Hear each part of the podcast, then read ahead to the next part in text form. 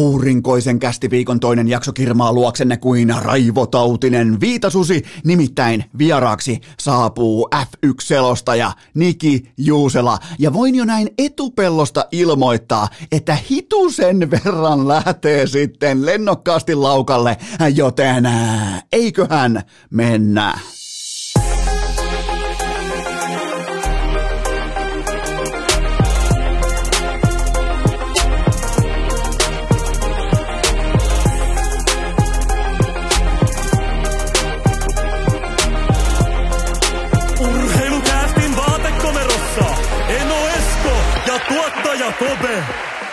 Tervetuloa te kaikki mitä rakkahimmat kummikuuntelijat. Jälleen kerran urheilukästin kyytiin on keskiviikko 16. päivä maaliskuuta ja minä, Eno Esko ja tuottaja Kope, me ollaan todella iloisia siitä, miten paljon tänne maaseudun piskuisen vaatekomeroon on saapunut mediaa paikalle. Täällä on Iltalehti, täällä on Iltasanomat, Forssan lehti, täällä on Hauki Puttaan Sanomat. Nimittäin kyllä vain, mä voin pitää tiedotteen, se pitää paikkansa, Eno Esko on hiihtänyt Pertsaa yli tuhat kilometriä tähän kyseiseen hiihtokauteen. Se on nyt maalissa, se on valmis. Haluan kiittää kaikkia teitä faneja, Custom Skiitä, ihan jokaista tahoa, jotka olivat mukana tässä uskomattomassa haasteessa. Ja se on nyt onnistunut. Nimittäin mä lähdin tähän hiihtokauden äh, kauteen tavallaan äh, muutamalla merkittävällä tavoitteella. Se, että Iivo voittaa 15 olympiakultaa, check. Se, että Eno pärjää äh, Finlandia hiihdossa, check. Ja menee yhteensä yli tuhat kilometriä Pertsaa ja tähänkin check, joten tavallaan niin kuin, en halua verrata yhteenkään vaikka norjalaishiihtäjään tai mitään muuta vastaavaa, tai en halua niin kuin nyt tehdä tästä minkäännäköistä mittelyä, mutta ihan kaikki kuitenkaan, vaikkapa norjalaishiihtäjät, niin ihan ei kuitenkaan yltänyt tavoitteisiinsa toisin kuin tässä tapauksessa Eno Esko, joten tuota, se on nyt maalissa. Ja tässä ilmeisesti kävi nyt sillä tavalla, että mediakin poistui täältä vaatekomerosta, ja ne sai riittävästi valokuvia, ne sai kommentit, ja ne siirtyy kohti seuraavaa tiedotustilaisuutta, joten tota, tuhat kilometriä, se on nyt maalissa ja, ja ilman mitään ihan hirveitä ylilyöntejä, ilman mitään ää, sellaista, että tuntuisi lähtökohtaisesti pahalta, koska urheiluhan on, varsinkin kun tekin tuutte tällaiseen vanhaan ikään, kun alkaa tiedätkö vähän 38 mittarissa ja ei oikein kulje, niin urheiluhan pitäisi aiheuttaa hyvää oloa, ei niinkään pelkästään koko ajan sitä, että vedetään limitillä ja oksennetaan pitkin jotain saatanan rapputreeniä jotain vastaavaa, koska se on jotain historiaa tuolla 18-20-vuotiaana, mutta kyllä se pitää tuntua mukavalta, hienolta, kivalta. Ja jotenkin tuntuu, että hapenottokyky, elimistö, sydän, aivot, puhekyky, se, ja se, on, se on mun duunis, totta kai tämä on mun työ, mitä mä teen ja ei siis se hiihto, vaan tämä, tämä mitä mä nyt just teen sun kanssa, eli puhun sulle niin, mitä enemmän fiksusti urheilee, kuntoilee, liikkuu, sitä paremmin liikkuu myös suu. Se on, se on ihan kylmä fakta, että sitä paremmin aivot ruksuttaa. Mä muistan kokonaisia segmenttejä, mä pystyn vetämään 50 minuutin äh, yksin äh, puhelumonologeja koska tahansa, mutta se perustuu ihan vain siihen, että mun aivot on aina freshinä, kun mä tuun tänne vaatekomeroon, joten tonnin raja on nyt puhkia, lisää on tulossa. Mennään kuitenkin Eno Eskon henkilökohtaisesta merkittävästäkin suorituksesta, mennään ensimmäiseen aiheeseen, ja se on se, että älkää missään nimessä sittenkään äänestäkö audioland.fi osoitteessa tästä, tässä ammattilaisten sarjassa. Siellä ei olla mm, tyytyväisiä siihen, että yhdellä podcastilla on näin paljon ammattimaisia tai ammattilaiskäsikirjoittajia mukana.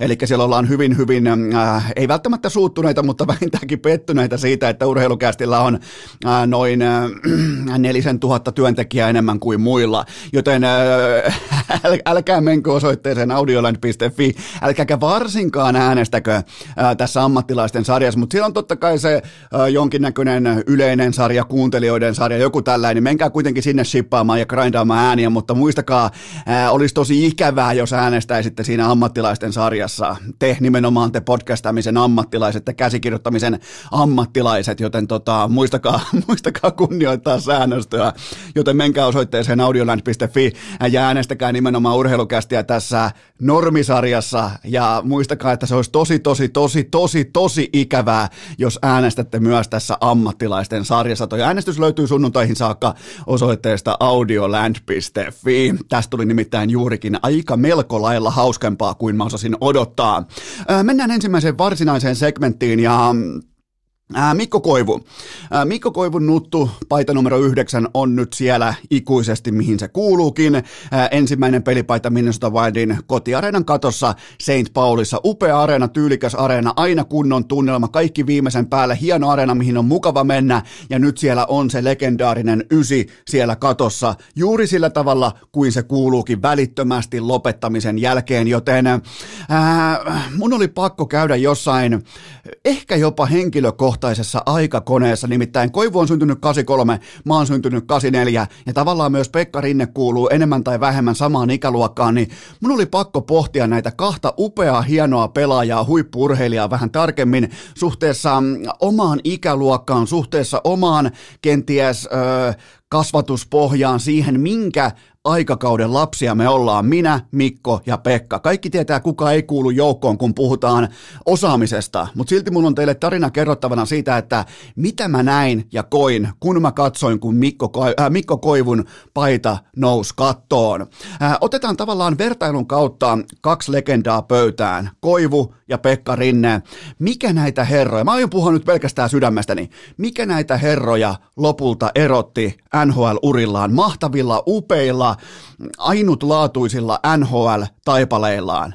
Odotukset. Pekka Rinteeltä ikinä ei odotettu yhtään mitään, Mikko Koivulta odotettiin aina kaikki, talo, seinät, kantavat seinät, katto, aina piti tuoda kaikki mukana.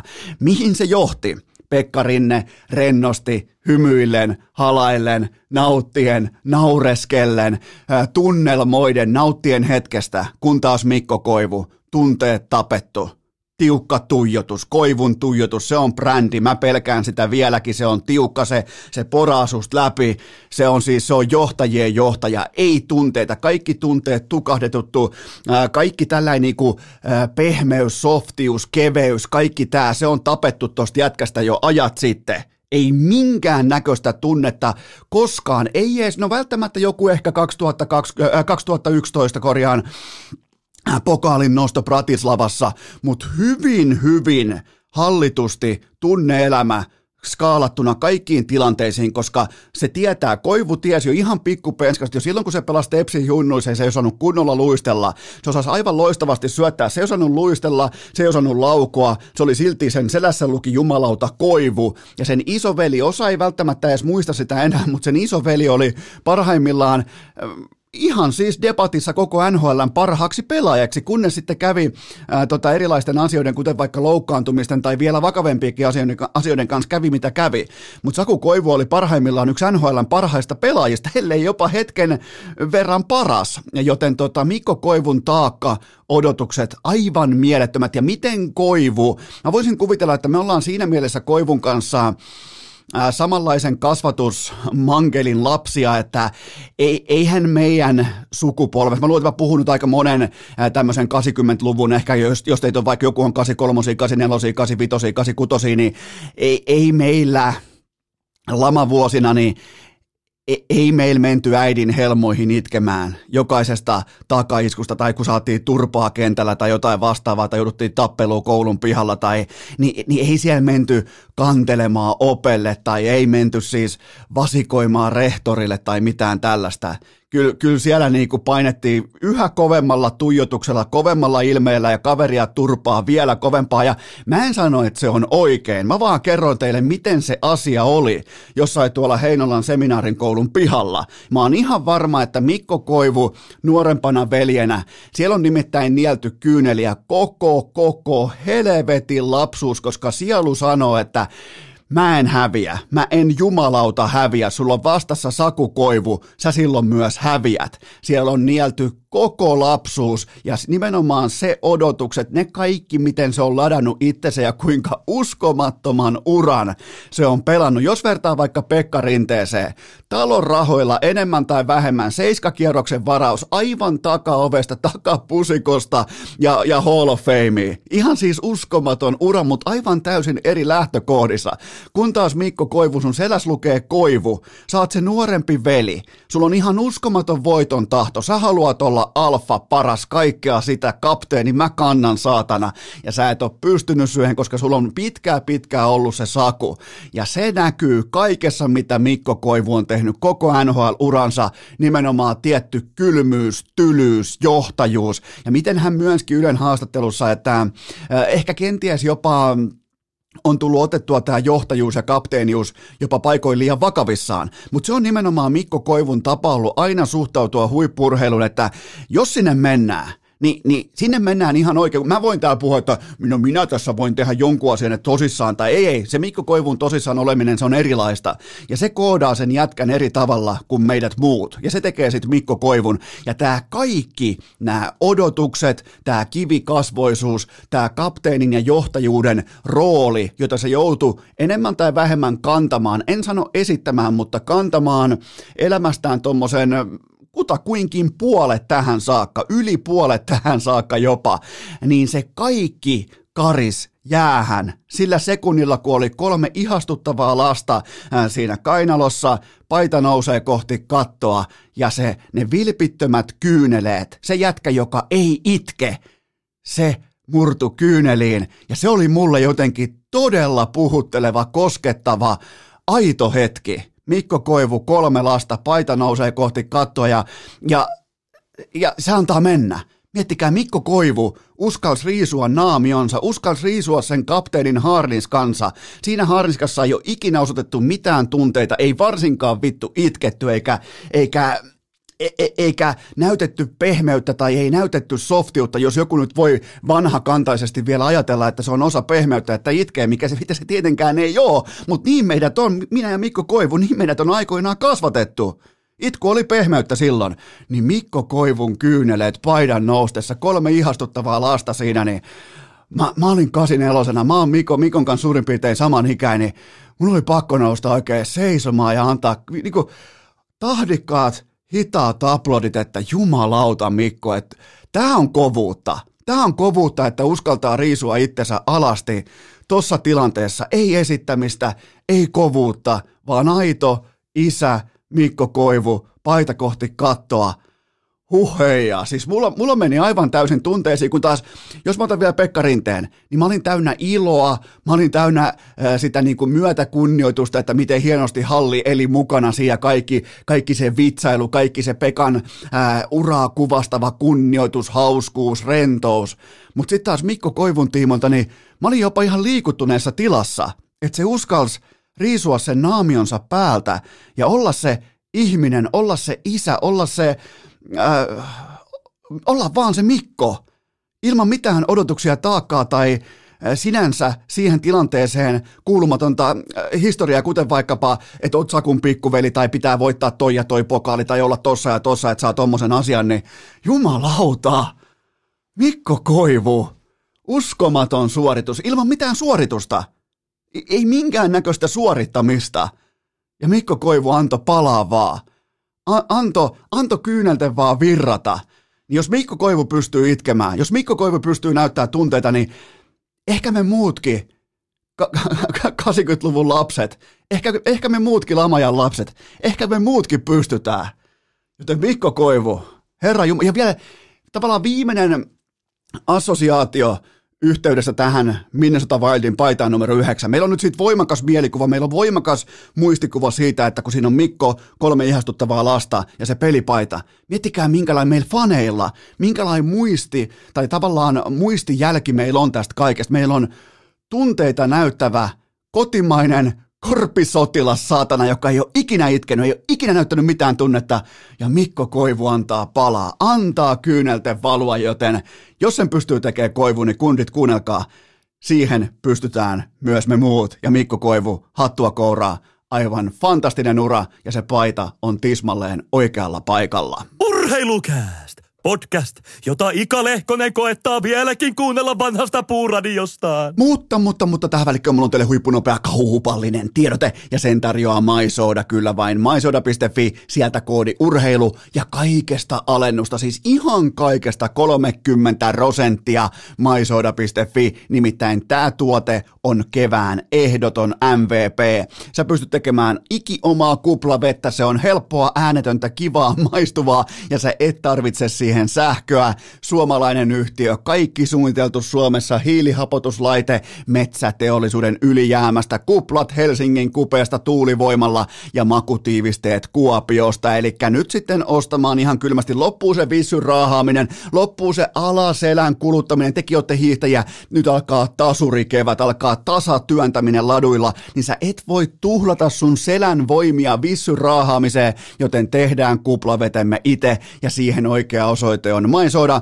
ylivoimaisesti kaikista hienoin, sanoisin jopa seksikkäin tuote tässä markkinassa, joten maisoda.fi, sieltä koodi urheilu, 30 pinna alennusta, ei minkäännäköisiä tekosyitä, ei siis ei tekosyyn tynkääkään tähän tilanteeseen yhdelläkään teistä, joten maisoda.fi, ottakaa sama laite kuin mulla. On muuten viimeisen päälle. Mä oon nyt yhden, mä oon 30 pulloa täyttänyt nyt tolla. Ja on muuten pikkusen hyvää, joten maisoda.fi, koodi urheilu ja sillä kaikesta 30 prosenttia alennusta.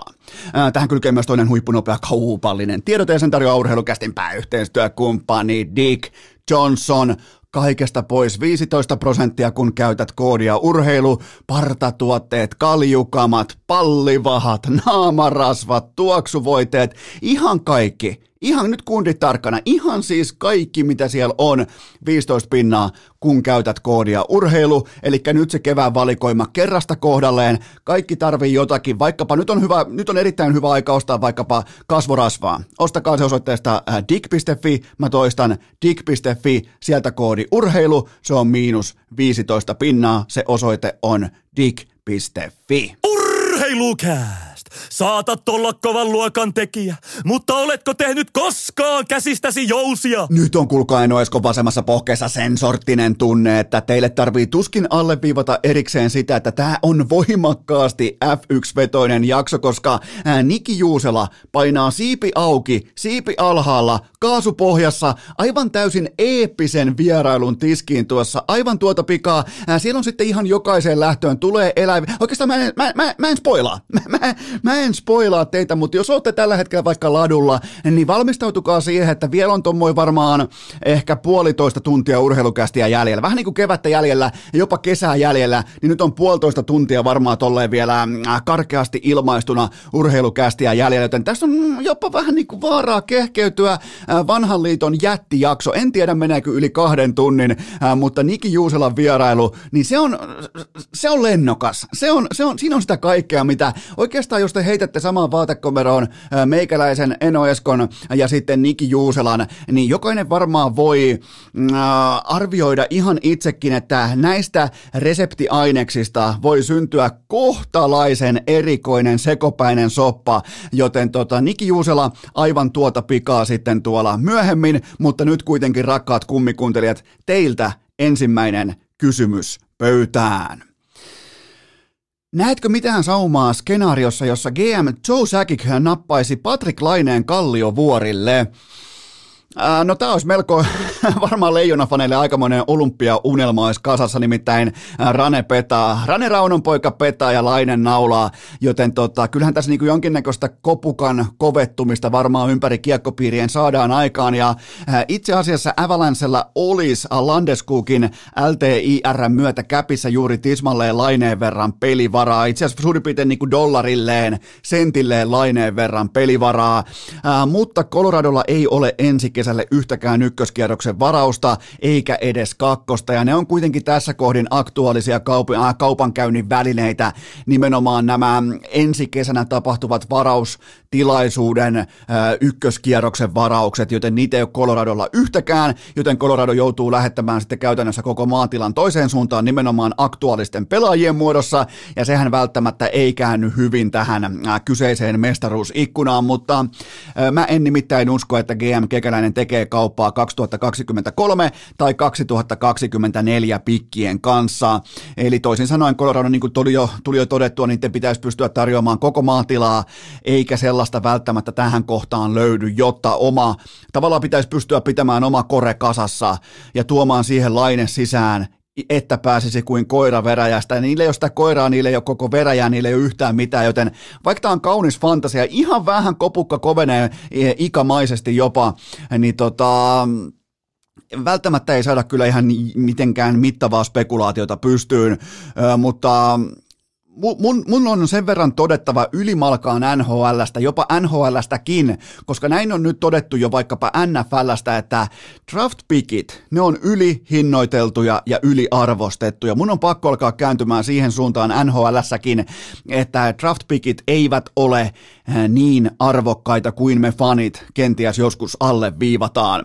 Joten tota, lähtökohtahan on se, miten voitetaan Stanley Cupia tai mestaruuksia amerikkalaisessa urheilussa, niin sulla on tähtipelaajat, syystä tai toisesta joko ruukie tai halvalla sopimuksella, sen jälkeen polta sun kaikki draft pickit, haali ihan kaikki, ketä on saatavilla, siis laatupelaajat ympärille, niin kuin teki vaikka Los Angeles Rams NFLn puolella tai Tampa Bay Lightning NHLn puolella, eli kun sulla on halpahintaisia, fiksuja sopimuksia, jopa ruukie sopimuksia, ja sulla on tuotanto kohdallaan, niin polta kaikki draft pickit ja rakenna siihen ikkunaan, koska ää, yksi Stanley Cup 10 vuoteen on mun papereissa paljon, paljon parempi vaihtoehto. Vaikka se sisältää korpivaellusta, niin se on parempi vaihtoehto kuin 10 vuoden keskipakan epärelevanttius, mikä on vaikkapa esimerkiksi vaikka Kolumbuksessa läsnä oleva asiantila vuodesta toiseen. Joten tota, nyt on hyvin mielenkiintoista nähdä, että meneekö vaikka Säkik, meneekö vaikka Carolina, meneekö, ketkä menee all in, että ne polttaa kaiken että ne tarjoaa nimenomaan draftpickien muodossa koko tulevaisuuden pois ihan tuonne vuoteen 2024 saakka, koska ollaan huomattu vaikkapa NFLssä, NBAssa, että aggressiivisi voittaa. Joten olisi hienoa nähdä, että tämä niinku, NHLhän monesti, kun kyseessä on kuitenkin kopiokone, tavallaan urheilukulttuuri.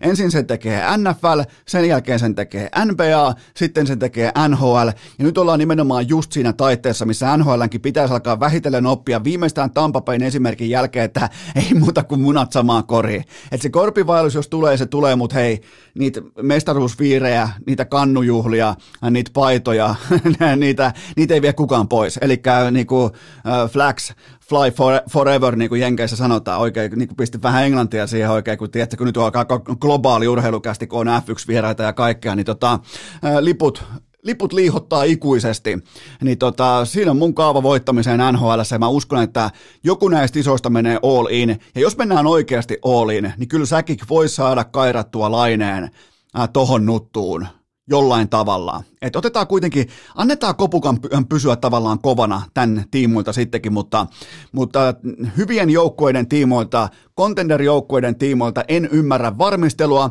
en ymmärrä peruuttelua, en ymmärrä sitä, että ei mennä aktuaalisesti, voimakkaasti, aggressiivisesti all in. Mä haluan nähdä all in jakoja tähän seuraavaan, tai oikeastaan seuraavaan viiteen päivään.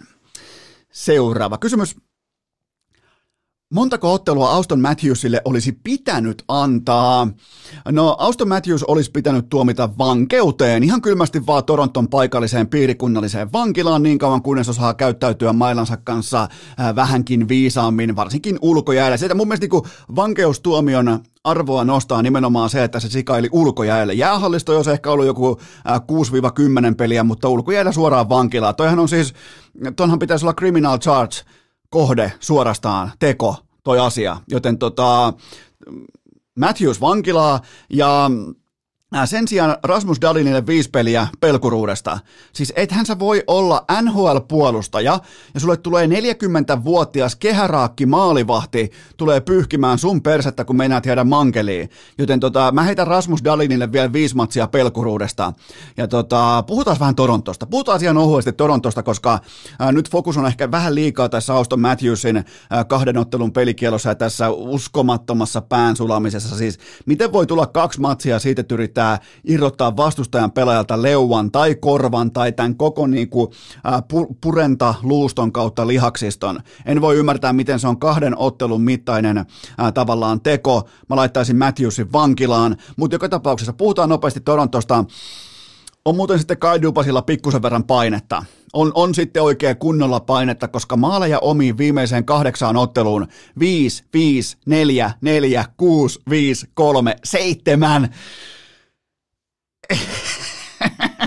meillä, on, meillä on kuulkaa ihana kevät. Meillä on, meillä on vittu, vit, mä voin sanoa, että meillä on, tää, mä, mä, mä, mä, mä, mä, niin mä valmistaudun näihin tulospiiloaamuihin, kun mä tiedän sen, että siellä menee kuutta tai seitsemään nuottaa omiin, kun tosipelit alkaa ja mä keitän hyvän Wilsonin tulospiilokahvin siihen ja laitan matsin, Toronton matsin pyörimään, kun mä tiedän, että siellä ei mikään pomppulinnaa pienempi tartu veskareille kiinni ja nyt sinne tuo Carter Hutton ja kiitoksia muuten yhdelle kummikuuntelijalle, joka päätti, että hän lähettää mulle Carter Huttonin nimen niin monta päivää putkea kerran kuvan, kunnes mä muistan sen ikuisesti ja aina ulkoa, koska Carter Hutton on kuitenkin mun ää, suosikkipelaaja. Hänellä on NHL kenties eeppisen GAA, niin tota, ja nimenomaan epäpelastettujen maalien odottama, niin, niin Carter Hutton ja sitten siellä on Jack Campelit ja kumppanit, niin, niin nyt on Kyle Dupas kovassa paikassa. Mä luulin, että se olisi ollut sitä jo vähän aiemmin, mutta nyt se on kovassa paikassa, koska no ei ota mitään kiinni. Auston Matthewsin on pakko tehdä toi 0,8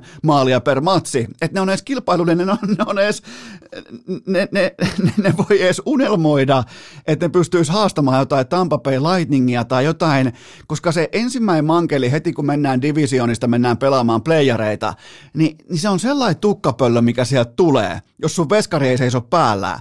Joten tota, ai ai, Kyle Dupas, nyt on, nyt on koulupoika, nyt on, kun se ottaa sen neuleliivinsä ja se alkaa niitä nörttihommia taas veivaamaan Exceliä kasaan, niin voi vittu, jos se lähtee näillä veskareilla, Carter Huttoneilla ja kumppaneilla, niin kyllä mulla on hauskaa. Ja, ja muistakaa, jokainen tekemättä jättäminen, nimenomaan Kyle Dupasin tiimoilta, jokainen tekemättä jättäminen tuhlaa Auston Matthewsin MVP-formia, primea, tätä ikkunaa, missä Auston Matthews pelaa paremmin kuin kukaan tuossa liigassa. Mikäli Kyle Dupas ei me all in, niin se pettää sekä fanit että joukkueensa, mutta myös johtavan pelaajan Auston Matthewsin, joten siinä on panokset. Seuraava kysymys. Onko ykköskierroksen varaus Arturi Lehkosesta liikaa vai liian vähän vai juuri sopivasti? No, mun pitää nyt uskaltaa pitää tätä äh, ykköskierroksen varausta yliarvostettuna kauppa-tavarana, niin silloin tämä hintalappu on kohdallaan. Äh, mä oon kuitenkin, mun on pakko myöntää, että mä oon paikoin sen verran boomer ja vanhaa lajiliittoa, että ykköskiekko kuulostaa Lehkosesta lähtökohtaisesti isolta hintalapulta, mutta, mutta ja vielä kerran mutta, ykköskiekan keskipakan varauksesta sulla ei ole mitään takuita NHL, ei yhtikäs mitään, Lehkosesta sulla on pelkästään takuita. Usean usean vuoden mitalta, joten se selittää tämän hintalapun, joten tavallaan tässä katsannossa, tässä kehyksessä hintapyynti on linjassa. Ja muistakaa, tämä on vasta pyynti, ja se tuo ilmi kaikille muille 30, 31 äh, joukkueelle tai organisaatioille tai GMlle, että ostakaa pois. Ostakaa tämä joku pois täältä. Tämä on pelannut hyvin, tämä on meidän assetti, tämä on meidän kauppatavara. Ottakaa joku, antakaa ykköskierroksen varaus, antakaa äh, aikainen kakkoskierroksen varaus. Antakaa jotain, mä annetaan teille takuu varma, pommin varma Arturi Lehkonen ja tämä tulee myös näillä termeillä, tämä tulee myös menemään läpi. Seuraava kysymys. Joko on aika nostaa Roman Josi Norriskisan ykkösluokkaan Keil Makarin rinnalle? Öö, varmaan pitää heti kärkeen nostaa myös omaa kättä pystyyn, nimittäin tämä on mielenkiintoinen seikka, nyt puhutaan myös mun pääkopasta, vaikka mä yritän aina alleviivata teille sitä, että älkää, älkää hypätkö mukaan mielikuva veneeseen, mielikuva tavallaan ää, junaan sen osalta, että teidän mielikuvat tai yksittäiset hetket tai highlightit tai urheilurudut määrittää teidän näkemystä jostakusta pelaajasta, joko puolesta tai vastaan, mutta tämä on kyllä hyvin mielenkiintoinen seikka, miten mielikuvat on jakaneet. Mun omalla kohdallakin Norriksen varmaan kaksi tai kolme kertaa jo Keil Makarille, ja mä oon siis itse tässä kelkassa nyt mukana, mitä mä siis kritisoin.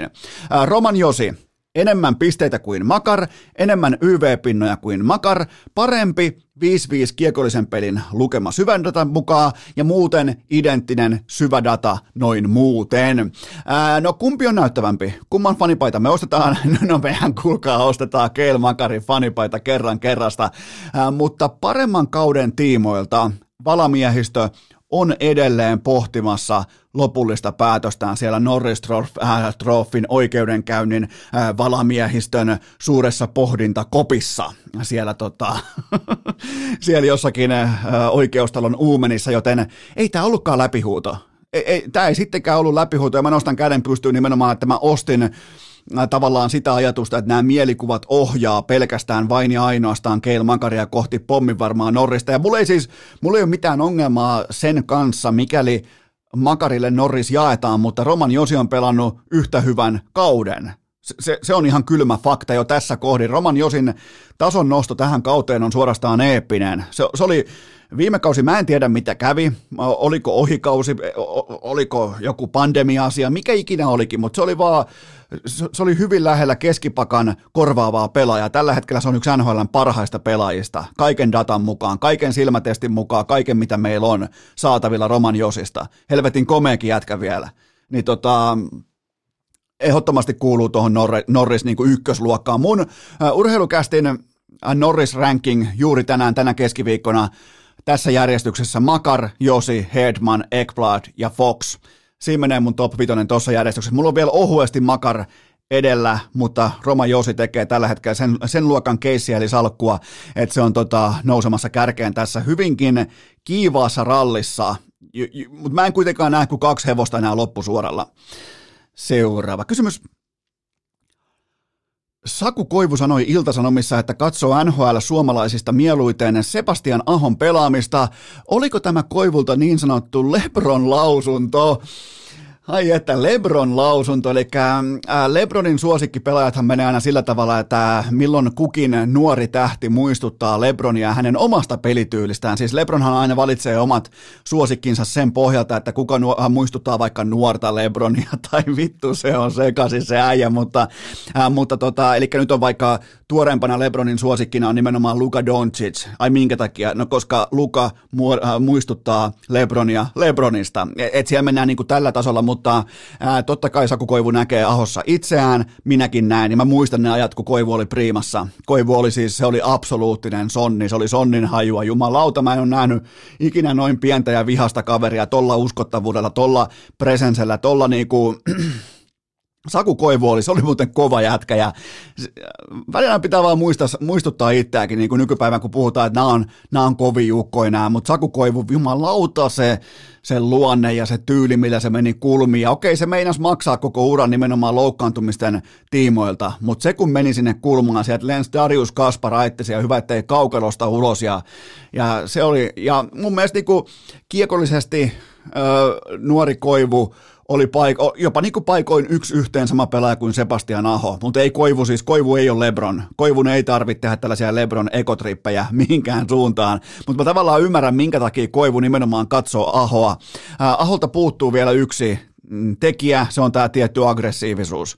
Koivu oli todella kova luonne tuolla. Mä en sano, että Ahon luonne ei ole kova, mutta ja tavallaan, ah, miten, Aho tietää myös sen, että se ei voi juosta noihin tilanteisiin vaahtosuussa, että meenpä taklaamaan tai meenpä ton taklauksen alle tällä tavalla ja heitänpä tohon nyt kaiken likoon ja uhraa vaikka, koska Ahon, Ahon on, se on professori, sillä on Excel-taulukko päässä. Se tietää, että jos mun joukkueella ei ole priimakuntoista Sebastian Ahoa, niin me ei todennäköisesti voiteta yhtään mitään tällä, tälläkään kaudella. Joten tota, niin tässä on se ero, koska siihen aikaan kun Koivu pelasi, niin silloinhan kaikki meni kaikkiin tilanteisiin aivan vaahtoisuussa ja se maksoi sitten kaikki polvet ja olkapäät ja ranteet ja ihan kaikki, mitä Koivussa on ikinä ollut, mutta tota, mut on toi aika, kyllä mä ymmärrän, minkä takia Koivu katsoo Ahoa ja itsehän on tykännyt katsoa kumpaakin toki eri aikakausina, mutta, mutta tota, niin se on hyvin paljon samaa. Yhtä ei onneksi boomer-fiilis, kun pystyy vetämään suoria tuolta jostain Koivu 98 siitä tähän päivään, kun pystyy tavallaan muistaa Koivun kokonaisia vaihtoja ihan ulkoa. Tuli nimittäin hitusen verran tarkasti katsottua, mutta puhutaan nopeasti Ahosta. Tällä hetkellä NHL viidenneksi eniten maali odottamaan tuottanut pelaaja. Karolainassa aivan täysin omassa kastissaan tässä nimenomaan tuotantokategoriassa ja on odotettavaa, että Carolina aistii nyt lopullisesti mestaruusikkunan. Niillä on maalivahtitandemi kunnossa, niillä on peruspaketti kunnossa, niillä on uskottava dynaaminen valmennus, joten nyt on tehtävä jotakin merkittävää, annettava statementti. Ja olisitteko muuten uskonut, että Claude Giroux on keväällä 2022 peräti tarjoustaistelun kiistakapulana. Miettikää siis, tuntuu, että Claude Girouxta haluaa kaikki. Äh, niin tässä me nyt ollaan. Ja kyllä mä otan, että Caroline tekee jonkun ison muuvin. Se on aggressiivinen, se ei pelkää huomista, se näkee huomisen vaihtoehto, nimenomaan mahdollisuutena. Niin tota, Carolina ei pelkää, ne tekee jotain isoa.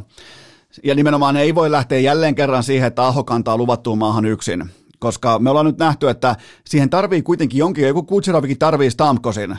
Siihen tarvitaan vähän enemmän niitä viulisteja kuitenkin kentälle tosi paikassa, joten mä uskon, että Caroline tekee jotain merkittävää. Seuraava kysymys. Miten Sassa Barkovin tuoreen IG-postaus pitäisi lukea ja mikä on Anton Lundelin rooli tässä kaikessa? Oliko muuten Barkovilta jopa pientä camp-huumoria mukana? Olen menossa ja olenkin tulossa.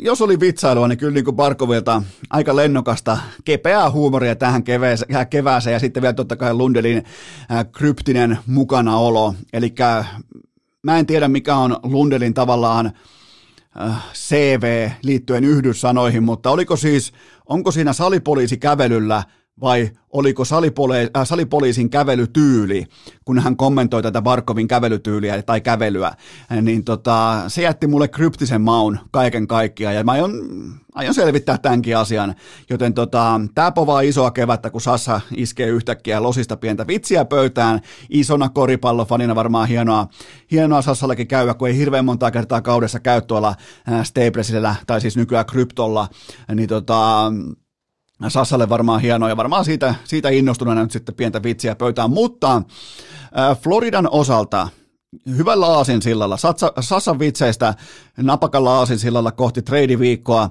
äh, nimittäin tässä on teille jotain seurattavaa. Florida Panthersin viidestä parhaasta maalintekijästä senttereitä on peräti neljä, ja se ainoa laitahyökkäjä on pikemminkin työmäärästään tunnettu Anthony Duclair, joten sanoiko joku jälleen nimen Patrick Laine? Ihan kuin olisin kuullut Patrick Laine. Joku saattoi ehkä vähän vihjata Patrick Laine. Joo, kyllä se varmaan, koska vaikka on kiva, että sentterit kantaa joukkuetta myös keskikaistalla maalinteko poliittisesti, mutta kyllähän siellä pitää olla täsmäase, siellä pitää olla se sniper, siellä pitää olla se, joka vielä optimoi sen uh, Huberdown uh, uskomattoman kyvyn tehdä peliä, Barkovin monipuolisuuden, Lundelin valmiudet, kaiken tän, niin ihan kuin olisin kuullut nimen Patrick Laine vielä tässäkin yhteydessä, koska siellä ei ole yhtään maalia, maalia tekevää laita hyökkää tuossa porukassa tällä hetkellä, joten siinä on seurattavaa trade-viikolla myös Floridan kannalta, koska ne on menossa kohti Stanley Cupia ja nyt pitää uskota mennä all in. Seuraava kysymys. Mistä tuo kertoo, että Olli Jokinen totesi syksyn jukurit vähättelyn olleen täysin oikeutettua? No se kertoo ainakin siitä, että Jokinen operoi aikuisuuden ja harkinnan tilassa, eli se nuori päällikkö punaisissa laseissaan sikarisuussa, niin se on, se on muinaishistoriaa. Ja mä oon nimittäin koko kauden odottanut, että Jukurit sortuu lässyttämiseen tai ää, tulostauluosoitteluun ja sieltä ei ole tullut pihaustakaan, ei mihinkään suuntaan, ei, ei, ei, ei Maikkarille, ei Iltasanomille, ei urheilukästille, ei mihinkään suuntaan. Ja tämä itsessään on paljon suurempi luonnetestivoitto kuin kaukalossa voittaminen. Nimittäin silloin, kun sä et ole tottunut voittamiseen, sä oot ollut iku, ikuisesti se maassa potkittu alta vasta ja sä et ole ikinä pärjännyt siinä ammatissa, mitä sä edustat, eli jääkiekko.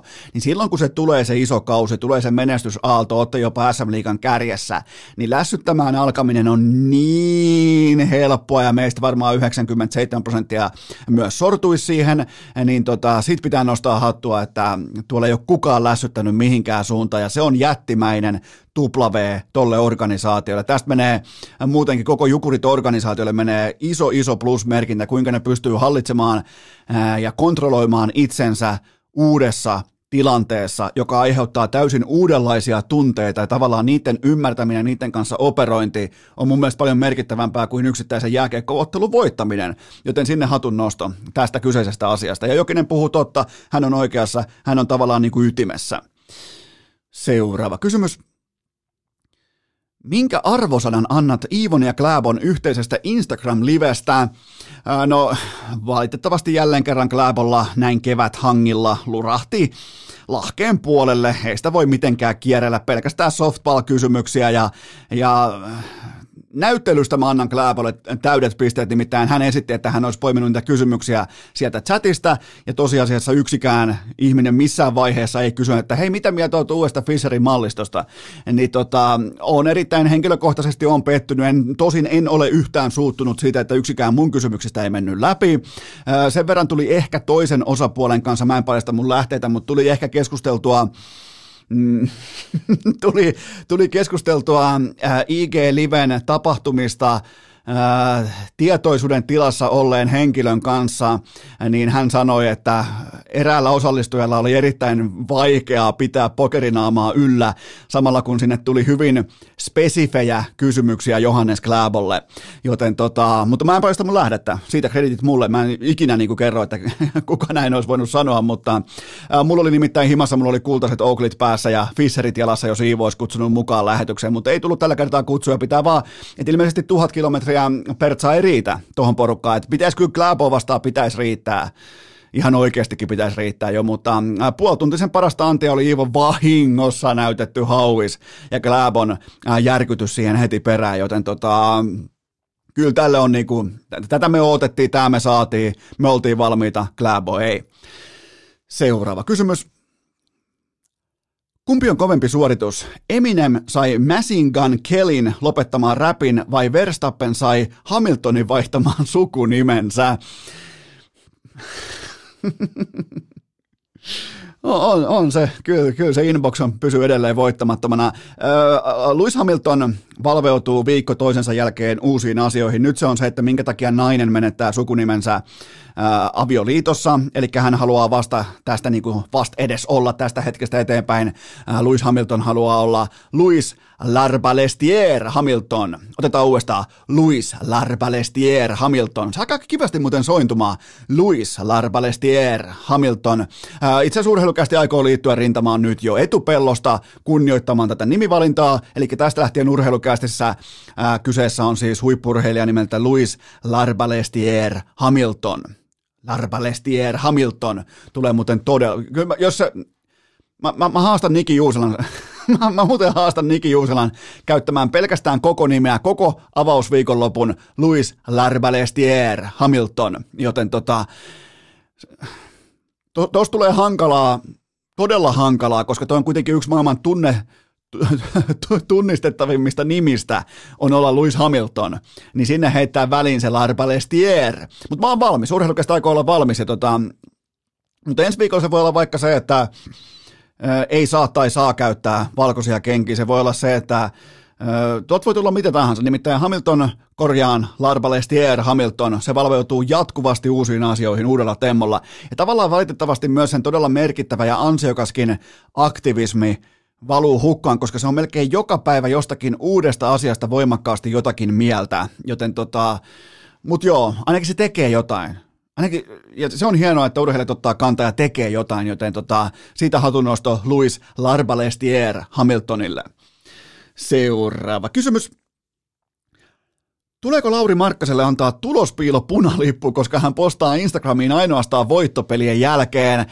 Äh, nyt on muuten poimittu erittäin eksakti vuoto esiin Lauri Markkasen toiminnasta, nimittäin jos te olette tällaisia äh, niin kuin aamuvirkkuja tai, äh, tai vastaavia, niin kun te, kun te menette vaikka Instagramia, siinä on Lauri Markkasen postaus siinä on vaikka pelikamat päällä ja ehkä tuulettaa jonkun, tai tekee vaikka heittoliikkeen tai jotain vastaavaa, niin te voitte olla satapinnasen varmoja siitä, että Cleveland Cavaliers on voittanut viime yönä.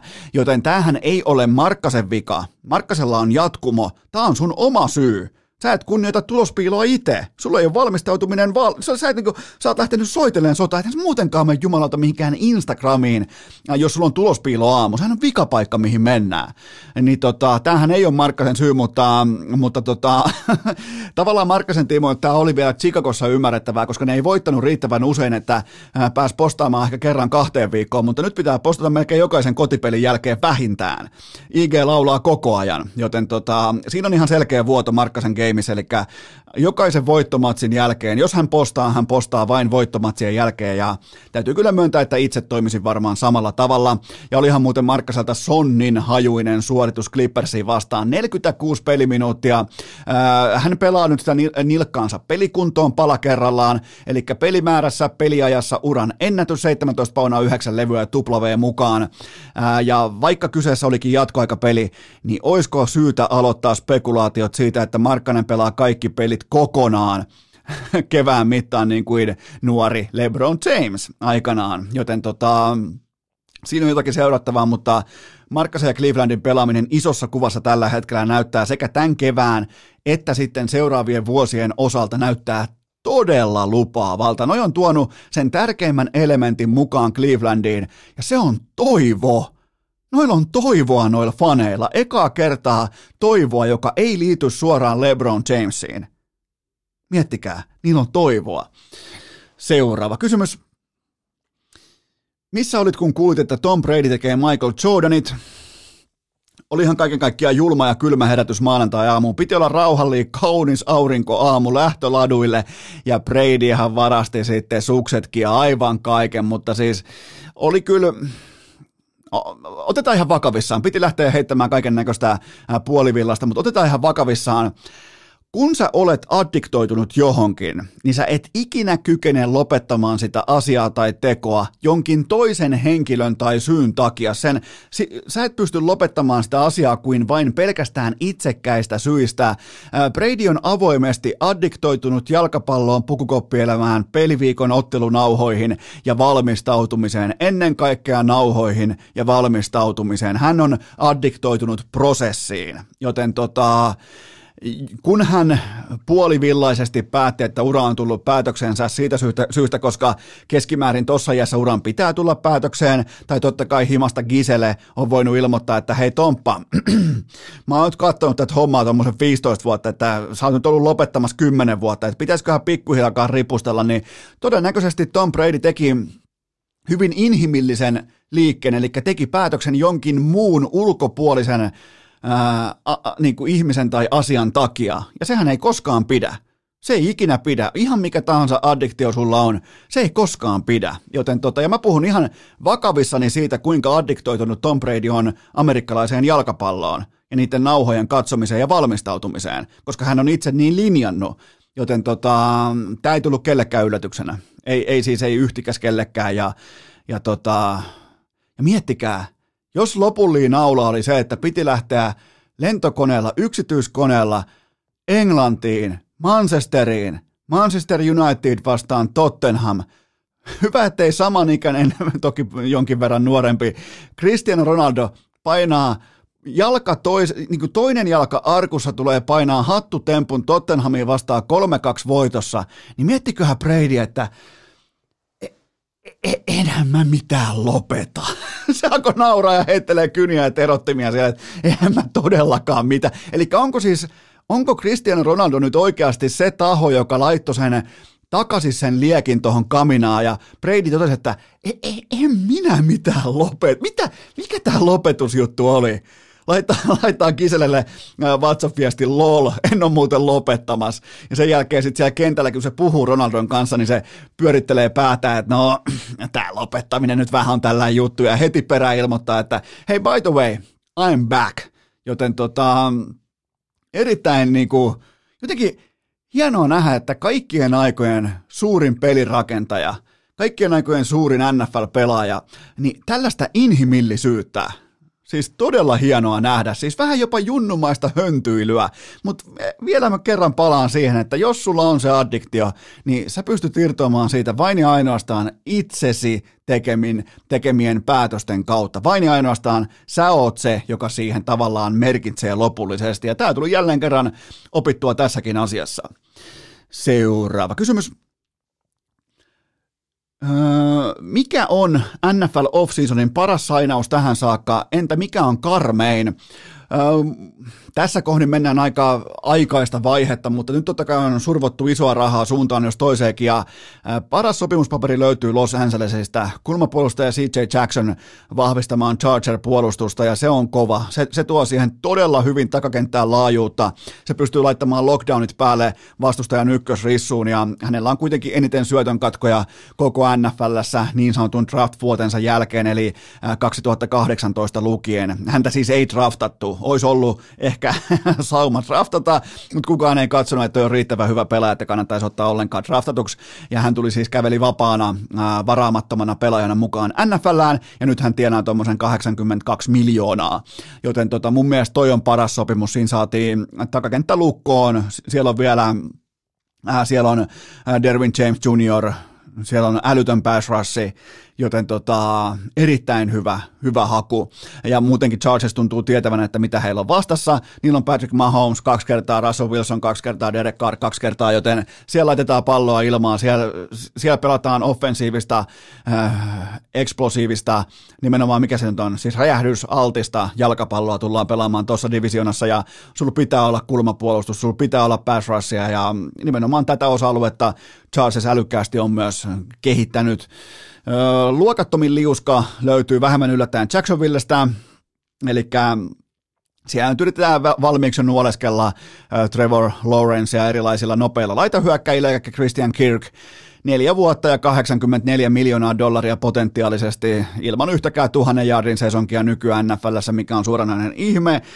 Mutta tämä on siis Jacksonville. Täällä nähtiin Urban Meyer vahvana vaihtoehtona, että hän vie luvattuun maahan, tai siellä on tehty kaiken näköistä, siellä on maksettu fullbackeille, siellä on...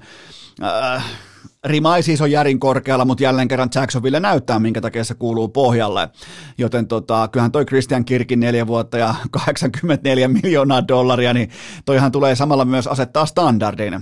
Nyt alkaa tulee sitten äh, vapa- vapaita agentteja, alkaa istua neuvottelupöytää, sitten tota, Dibo Samuel ja äh, Davante Adams ja kumppanit, niin, niin eihän siis raharekassa ei riitä akseliväli kun pitää alkaa noiden jätkien autoja parkkeeraamaan pihaa.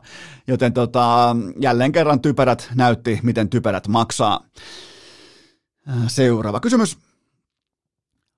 Uskotko, että Khalil Mack vie Chargersin luvattuun maahan?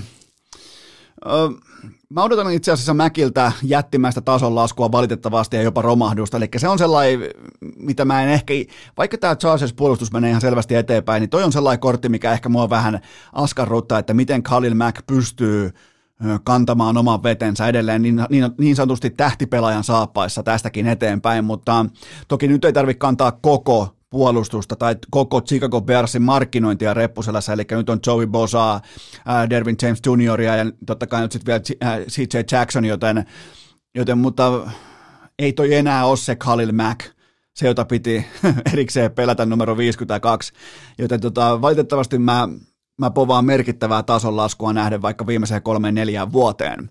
Seuraava kysymys. Mitä odotuksia lataat Amari Cooperille Clevelandiin?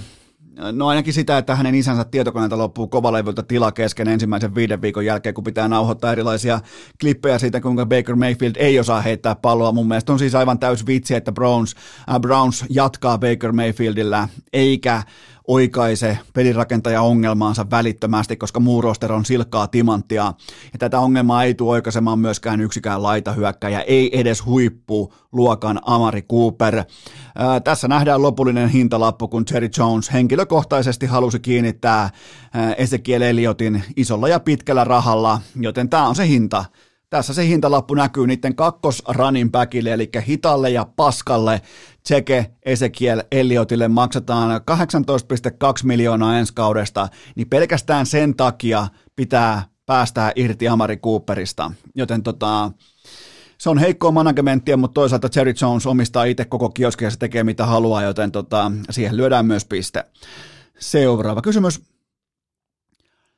Alkaako Olaus Alisesta kuoli, äh, kuoriutua ihan ehtä rekrypeluri yliopistomaailmassa? No nyt oli sitten The Ohio State University, hän oli siellä kosinta retkellä ja siinä oli hienosti sitten GM Kekäläistä ja Patrick Lainetta mukana ja erittäin fiksusti pelattuja kortteja, koska tämä myös tavallaan avaa äh, Olaus Alisen näkyvyyttä myös Suomen suuntaan, eli kotimaisien fanien suuntaan, vaikkei niillä nyt olekaan mitään merkitystä missään äh, rekryprosessissa, mutta on tärkeää tavallaan olla relevantti myös tähän suuntaan, jossa keskimääräinen. Urheilufani ei tiedä lainkaan, mitä joku Olaus tekee, pelaa tai harrastaa, joten erittäin fiksuja päätöksiä ja Uh, Mutta mun mielestä tämä kaikki on niin kauan silkkaa hevosen leikkiä, kunnes se päätös tehdään, koska homma menee sillä tavalla, että jos sä olet oikeasti viiden tähden tähtiluokan vasen täkkeli, niin sä meet sinne sec suoraan kuninkuusluokkaan, Alabama, Georgia, se on sitten sun valinta, mutta tässä on käyty sellaisen, sen, sen luokan höpö kouluissa, mitä ei tarvi edes harkita, jos sä oot oikeasti viiden tähden rekruitti, joten se selviää meille tuota pikaa. Silloin me ollaan paljon viisaampia, mutta siihen saakka tämä kaikki on myyntiä, markkinointia ja hevosenleikkiä. Muistakaa se, mutta olisi todella upeaa nähdä nimenomaan SECssä, SECssä ää, tota, jossain Powerhouseissa, niin, tai kyllä periaatteessa niin kuin Voima konferensseista olkoon nyt sitten mikä tahansa, mutta kyllähän toi SEC on se paikka, missä, missä niin kuin tavallaan huippulahjakkuudet kokoontuu. Siitä on ihan riittävästi otanta ja nimenomaan Alabamassa tai Georgiassa, joten tota, sinne vaan. Et jos sinne riittää taso, niin sinne vaan. Ja, tota, ja se on silloin yksi kovimmista suomalaisurheilu standardeista, mikä on ylitetty siinä kohdin. Seuraava kysymys. Mikä on Eno Eskon Final Four isossa tanssissa? Kyllä vain March Madness alkaa, eli iso tanssi, eli yliopistokoripallon äh, lopputurnaus. Voidaan myös tähän ihan kärkeen myös avata kortit pöytään oikein päin ja todeta, että en ole katsonut yhtään peliä tällä kaudella. Tästäkin huolimatta mulla on teille tarjota erittäin piskuista tarkkaa asiantuntemusta. Aloitetaan lännestä. Tässä on siis neljä eri äh, regionia, konferenssia, miksi niitä ikinä, lohkoa, miksi niitä haluaa ikinä sanoa. Lännestä sieltä etenee jatkoon, tai tavallaan Final Fouriin mikä tahansa muu kuin kakkossijoitettu Duke. Mä otan sieltä Final Fouriin loppunelikkoon Texas Tehin. Se yllättää koko lohkoon. Sitten itään. Milloin muuten viimeksi on nähty University of North Carolina kasi sijoitettuna? Mä en varmaan koskaan nähnyt Tar Heelsia näin alhaalla. Joko ne on sitten kokonaan ulkona tai, tai ainakin joku kakkonen, kolmonen, ykkönen pikemminkin, mutta tota, idän vie kuitenkin Kentucky. Mä lähden siitä, että Kentucky ottaa ton idän itselleen. Sitten etelään, tämän voittaa Arizona Wildcats ihan vaan pelkästään siitä syystä, koska Lauri Markkanen on niiden kasvattaja, joten Bear Down siihen kohtaan etelässä. Ja sitten keskilänteen, mä otan Iovan, mä otan, mä otan Mä otan Iovan, niillä on ryhtiä, niillä on sisu, niillä on, äh, niillä on äh, drive, niillä on kaikkea. Sitten niillä on tiikerin silmää ja vähän kulmahammasta Ajovalla, joten tota, mä otan Ajovan. Eli mun Eno Eskon Final Four, äh, Texas Tech, Kentucky, Arizona ja Iowa, ja mun mestari tähän vuoteen on yhtä kuin Arizona. Äh, kyllä vain, Arizona, niiden muuten coachi hikoilee ihan perkeleesti, joten tota, Arizona ja coachi niin hiessä, Coach Miller, niin hiessä kuin ihminen voi vaan olla, kerran valkoisen kauluspaitansa. Seuraava kysymys. Jahas, tulihan se tännekin. Onko maailmassa enemmän ovia vai renkaita? Tämä on nyt kova debatti, että kumpi on enemmän, mutta mun mielestä renkaiden kategoria ei ollut määritelty mitenkään, eli mä otan tästä syystä renkaat. Eli jos tämä rajataan pelkästään autoihin, niin mä saatan kääntää mun rotsia, mutta jos on kaikki renkaat mukana, niin mä otan renkaat yli ovien.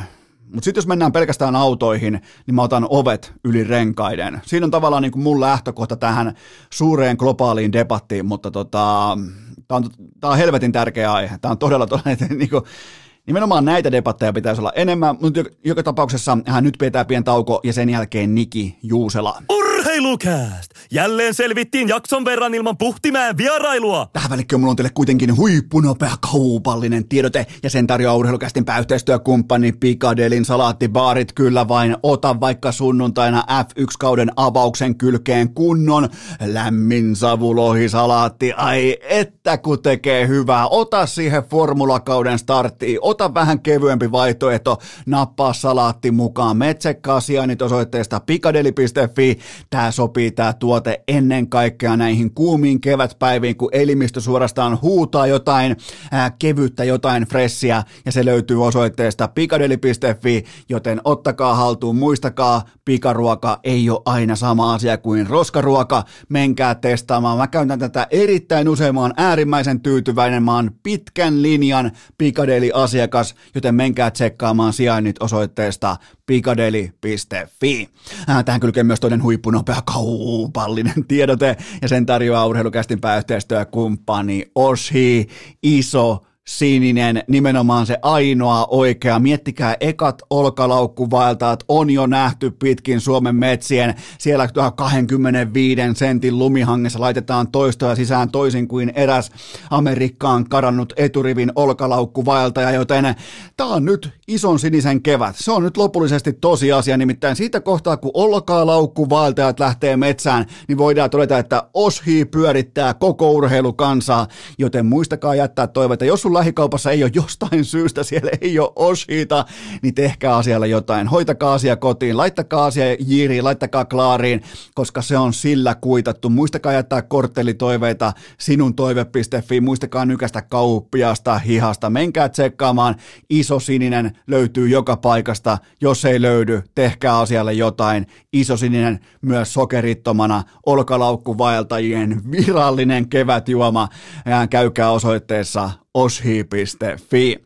Ja nyt sitten huippu odotettu vierailu Elisa Vihden Viaplayn F1-selostaja Niki Juusela. Treenikamat niskaan, kuulokkeet korville, kästi tulille ja toistot sisään. On aika toivottaa tervetulleeksi urheilukästiin seuraava vieras, joka tunnetaan ennen kaikkea siitä, että hän on sinivalkoinen F1-ääni, mutta globaalisti kuitenkin siitä, että hän on maailman johtava eläinvertausten tekijä Niki Juusela. Tämä on kunnia. Tervetuloa urheilukästiin. No hei, aika juhlallista oli, jos globaalisti näin pystytään yleistämään, mutta kiitos, on hienoa olla messissä ja on tätä odotettu. Voidaan oikeastaan aloittaakin tietyllä tapaa viitasudesta. Mä haluan heti niin kuin, ottaa tietysti, kissan tässä tapauksessa viitasuden pöydälle. Miltä näyttää ja mikä on viitasusi? en minä tiedä. Mulla on mielikuva, että viitasusi voisi olla semmoinen niin kuin painajaisista tuttu pitkäjalkainen, semmoinen oikein, oikein semmoinen niin kuin, joku evoluutiomalli tämmöisestä sudesta, jolla on liian iso kita ja joka on meidän ehkä lapsuuden joistakin tiedätkö, tämmöisistä saduista – jalostunut painajaisissa semmoinen loikkija susi, joka on, joka on niin kuin yltiö pelottava, mutta silti hirveän jollakin tavalla salamyhkänen, niin ehkä jostain tällä, joku tällainen voisi olla viitasusi. Mut ootko muuten, Aika pahan pistit kyllä kärkeä. Totta kai, mä lähden aina välittömästi tuodaan niin kuin isot hevoset tallista esiin, niin se, sitä mä oon pohtinut, mulla on kuitenkin nyt sun selostajan uraa omallakin vyöllä ehkä tuommoin sanotaanko 16, 17, 18 vuotta, ja mä suurin piirtein tiedän selostaja tyylin nimeltä Niki Juusela, niin ootko muuten huomannut, että Viita Susi ei ole koskaan kärjessä? Se on aina se, on aina se joka jahtaa. Niin, se voi olla joo, että tulee, mutta eikö se, eikö se kato, tämä on näitä freudilaisia, että eikö se noissa saduissakin se, yleensä se susi jahtaa ja on nimenomaan ehkä tämä niin kuin, se, en sano alta vastaaja, mutta nimenomaan se uhka, joka tulee, ei koskaan se, joka vetää joukkoon. Niin ehkä se on joku tällainen kuule, psykologia. Nämä on, nämä on aika pahoja. Ne voi ostaa tuolta lapsuudesta oikeasti tulla tällä. Toi on, eri, toi on erittäin hyvä. Mä, mä aina sytyn, kun tulee joku Bottas, Bottas jahtaa kuin viitasusi, niin se on niin kuin mä oon, mä oon silloin aina kotisohvalla erittäin tarkkana. Mutta voidaan oikeastaan tuosta aloittaa lämmittelykysymys numero yksi, niin mistä nämä legendaariset eläinvertaukset kumpuaa, koska niitä on melkein jokaiseen lähtöön, niitä tulee vaikkapa yhden ää, F1-kilpailun mitassa vaikka just se hallittu kaksi tai kolme, ja ne osuu aika hyvin siihen lestiin, niin, niin tota, mistä ne kumpuaa? No kyllä ne tulee noista eläindokumenteista. Kaikki avarat luonnot, että mä oon koko elämäni ja, ty- ja tykkään edelleenkin luontodokkareista ja eläimistä muutenkin ylipäätään. Ja kyllähän eläinmaailma on aikamoisia niin kuin karikatyyrejä siitä, tai karikatyyrejä, mitä on helppo mun mielestä tuoda myös sitten niin kuin normaali arkeen ja ylipäätään urheiluun. Et, et eläimet on niin käsittämättömän monimuotoisia, kun miettii jotain keihäsrauskua, millä tavalla se kulkee siellä lähellä meren pohjaa ja silloin se piikki, niin kyllähän joku niin kuin Mercedeksen tämän vuoden formula-autokin, vaikka me puhuttiin niin kuin hakatusta tetrapakkauksesta noissa meidän ää, testilähetyksissä, niin kyllähän se silti, kun se on ennen kaikkea nyt vielä matalemmalla niin kuin lähempänä, niin se muistuttaa tällaista rauskua. Ää, niin kuin, niitä on niin kuin eläim, eläimiä on hirveän helppo, niitä on helppo verrata johonkin, ja sä saat aina kiinnekohdan, jos joku on niin kuin orankimainen, niin heti ymmärretään, mikä se on, ja just viitasusi, jos ajattelee tuota al- alkuperäistä kuvausta, on semmoinen pitkäjalkainen uhka, joka lähtee sieltä kovaa menemään. Okei, no sitä ei mistään luontodokkarista kyllä viitasutta käsittääkseni näkynyt, mutta, mutta sieltä on niin kuin hirveän helppo löytää karikatyyreen semmoisia kiinnekohtia ihmisiä, ja ehkä se sieltä tulee kyllä. Niin me ollaan, mä oon sua ihan hitusen verran nuorempi, mutta me ollaan molemmat tavallaan sitä äh, sukupolvea, missä lauantai-ilta 18.40 avaraluonto, mm. niin se oli käsite se on just näin, että kyllä siis nimenomaan, ja sitten ehkä joskus alkoi tulla ne iltalypsyt ja muut, jotka meni sitten vanhempien seurassa katsottiin telkkari, mutta se on ihan totta, että kyllä niitä katsottiin paljon, ja vieläkin se on niin kuin vangitseva katsoa, että jos tuli jostain Yleltä tuli jostain Namibiasta, tuli siitä karusta luonnosta, niin kyllä se vaan vangitsee. On pakko katsoa, että minkälainen örkki siellä asuu taas siellä kiven alla ja minkälainen joku kyy, mikä menee siellä. Ja sitten voi miettiä taas, että jos joku jollain on vaikka niin tuommoiseen kyy, kyyhy, joka menee dyynejä pitkin jossain Namibia hiekkasärkillä, niin kyllähän siis niin kuin joku kävelijä tulee mieleen, joku eri, tai dinistää 50 kävelijä, niin semmoinen vähän klonkkaava meininki ja mennään pitkään matkaan, niin sitten siitä taas, taas niin kuin uuden eläinvertauksen, kyllä vaan kiehtoo. Sä oot tällä hetkellä jo valmiiksi Bahrainissa paikan päällä, niin onko siellä tullut vastaan mitään mielenkiintoisia eläimiä? Mervi Kallio, joka on ihan oma rotunsa, mutta tota, joo, täällä ollaan. Ei ole, ei ole vielä tullut mitään. Kameleet pitäisi mennä katsoa jossain vaiheessa. Tämä on Bahrain on kyllä vähän, se on vähän toisenlainen paikka, että tämä on kyllä aika täyteen rakennettu, että tämä on Saudi-Arabian vieressä tämmöinen todella pieni saari, niin tätä luontoa, varsinaista luontoa on täältä aika vaikea löytää. Et enemmän ne on ne kulkukissoja, mitä täällä on näkynyt, mutta muuten kyllä on aika täyteen hakattu. Seuraava lämmittelykysymys, ja nyt pitää tehdä tiukka jako, tiukka valinta. Ää, kun tavallaan sun pitää nyt valita, että kumpi on suurempi tunne, se, että jokin asia tekee nasupetteriä vai että se tekee nasu einaria? Ah, kyllä ne samalle viivalle vedetään ja näistä on kyllä pakko antaa kreditti Nasu Petteristä ja Nasu Einarista mainiolle yleisradio-ohjaajalle Jouko Jarvalle, jolla on vähän tällainen tiukka ääni, niin kuin vähän kummelimainen, niin se oli, että kyllä tekee Nasu Petteriä tai joku oli Nasu Einaria. Joukon kanssa tehtiin paljon, paljon yhteistyötä ja monia lähetyksiä yleaikoina ja aivan mainio ja muutenkin maaginen ammattilainen. Niin tämmöiset sitten jäi elämään sieltä ja totta kai ne oli pakko poimia, että jos joku tekee Nasu Petteriä, niin se on myös, se on myös tribuutti ehkä aikaisemmalle työyhteisölle ja Jouko Jarvalla, joka on, on mieletön ohjaaja ja mieletön ammattilainen, niin ehkä tätä kautta niin kuin tribuutti myös elää sitten, että et ne niin kuin muistijäljet ja, ja kunnioitus myös vanhoja kollegoita ja myös aina näitä tekniikan ja, ja ohjauksen ammattilaisia kohtaan on ihan aito. Et se on niin kuin tribuutti Jouko Jarvalle, sanotaan se nyt suoraan tässä. Okei, okei. Se onkin tavallaan aika hieno tapa, persoonallinen tapa nimenomaan niin kuin tuoda esiin näitä, joita ei välttämättä näy ruudun puolella. Joo, älä muuta sano. Ja sitten niin kuin olet varmaan huomannut, Johannes Oikarinen kollega, entinen Yle-kollega nykyäänkin se nostaa mainiosti ampumahistoja ja muita lajeja, niin rahtunen sana. Niin tälläkin on oma tarinansa ja se on tullut Tapolan Pertiltä.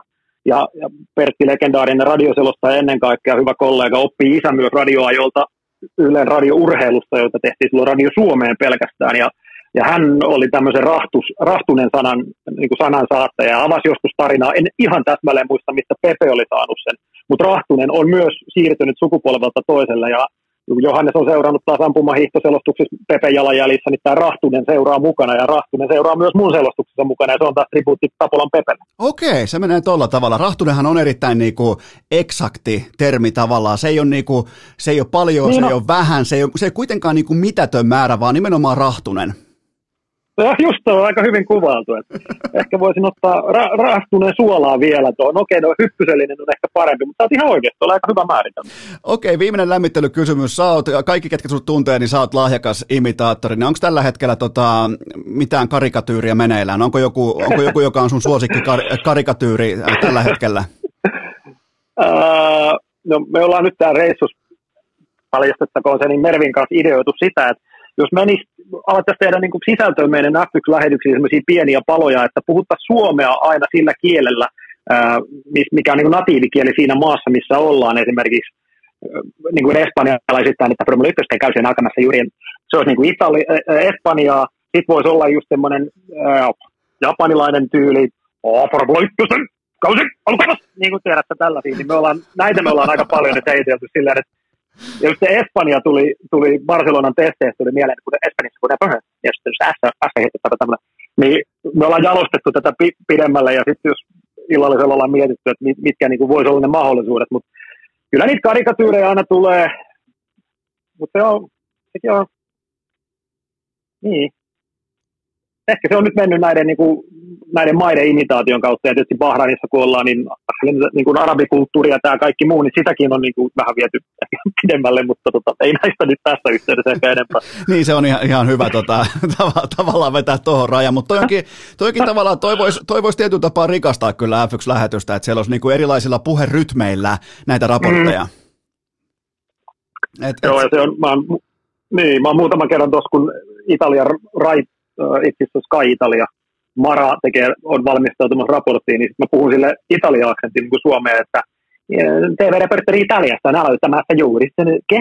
Että oli mitä, että mitä sä sanoit mulle italiaksi jotain, että se tavallaan saa hirveästi kiinni, että siinä on jotain tuttua, mitä mä sanon, mutta ei se ymmärrä sanaakaan muuta kuin Italia siitä, niin se aina nauraskelee, että olette kyllä ihan se kopea. Toi on. Sillä pidetään tätä henkeä myös kollegoiden kanssa vähän yllä. Toi on ihan oikein. Mennään, tota, mennään lämmittelykysymysten kautta tähän tota, alkavaan F1-kauteen. Tämä alkaa nyt totta kai sitten viikonloppuna Elisa Vihden Viaplaylla ja Niki on siellä, kuten kaikki tietää, pääselostaja. Ja sä oot nyt ollut sinivalkoinen F1-ääni vuodesta 2017 saakka, eli nyt lähtee kuudes kausi. Niin, niin mikä sun suhde formuloihin oli ennen kuin susta tuli sitten F1-selostaja? No kyllähän se suhde on ollut, ollut tosi tiivis ihan, ihan pikkupujasta lähtien, että oh, moottoriurheilua seurattu isän kautta paljon, kun hän oli ajo jokkista ja oli rallikartturina, oli mukana rakentamassa autoa, niin kyllä se moottoriurheilu kärpänen on purru jo sieltä ja sitä kautta tullut ralli.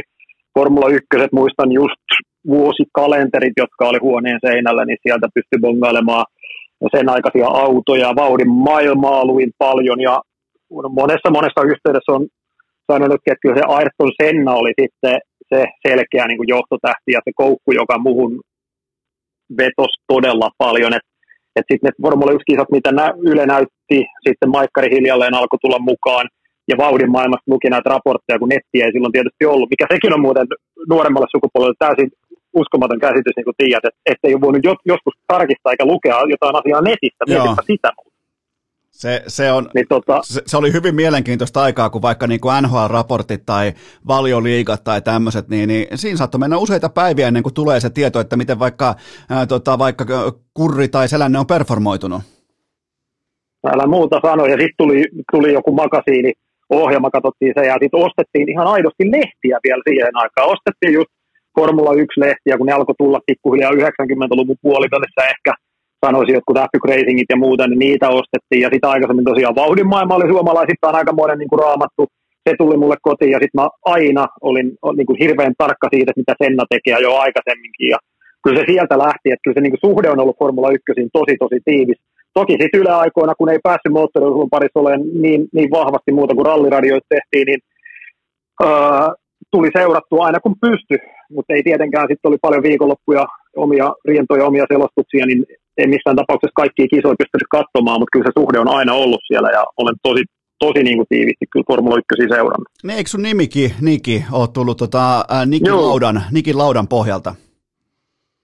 Se on just näin, ja sopivasti menee sinne 70-luvun loppuun, niin sitten ne meinasivat, että ei, meidän poikahan on varmaan kaksinkertainen maailmanmestarin kanssa, kun siinä vaiheessa, kun lautalla oli kaksi mestaruutta. Niin. Mutta onneksi näin.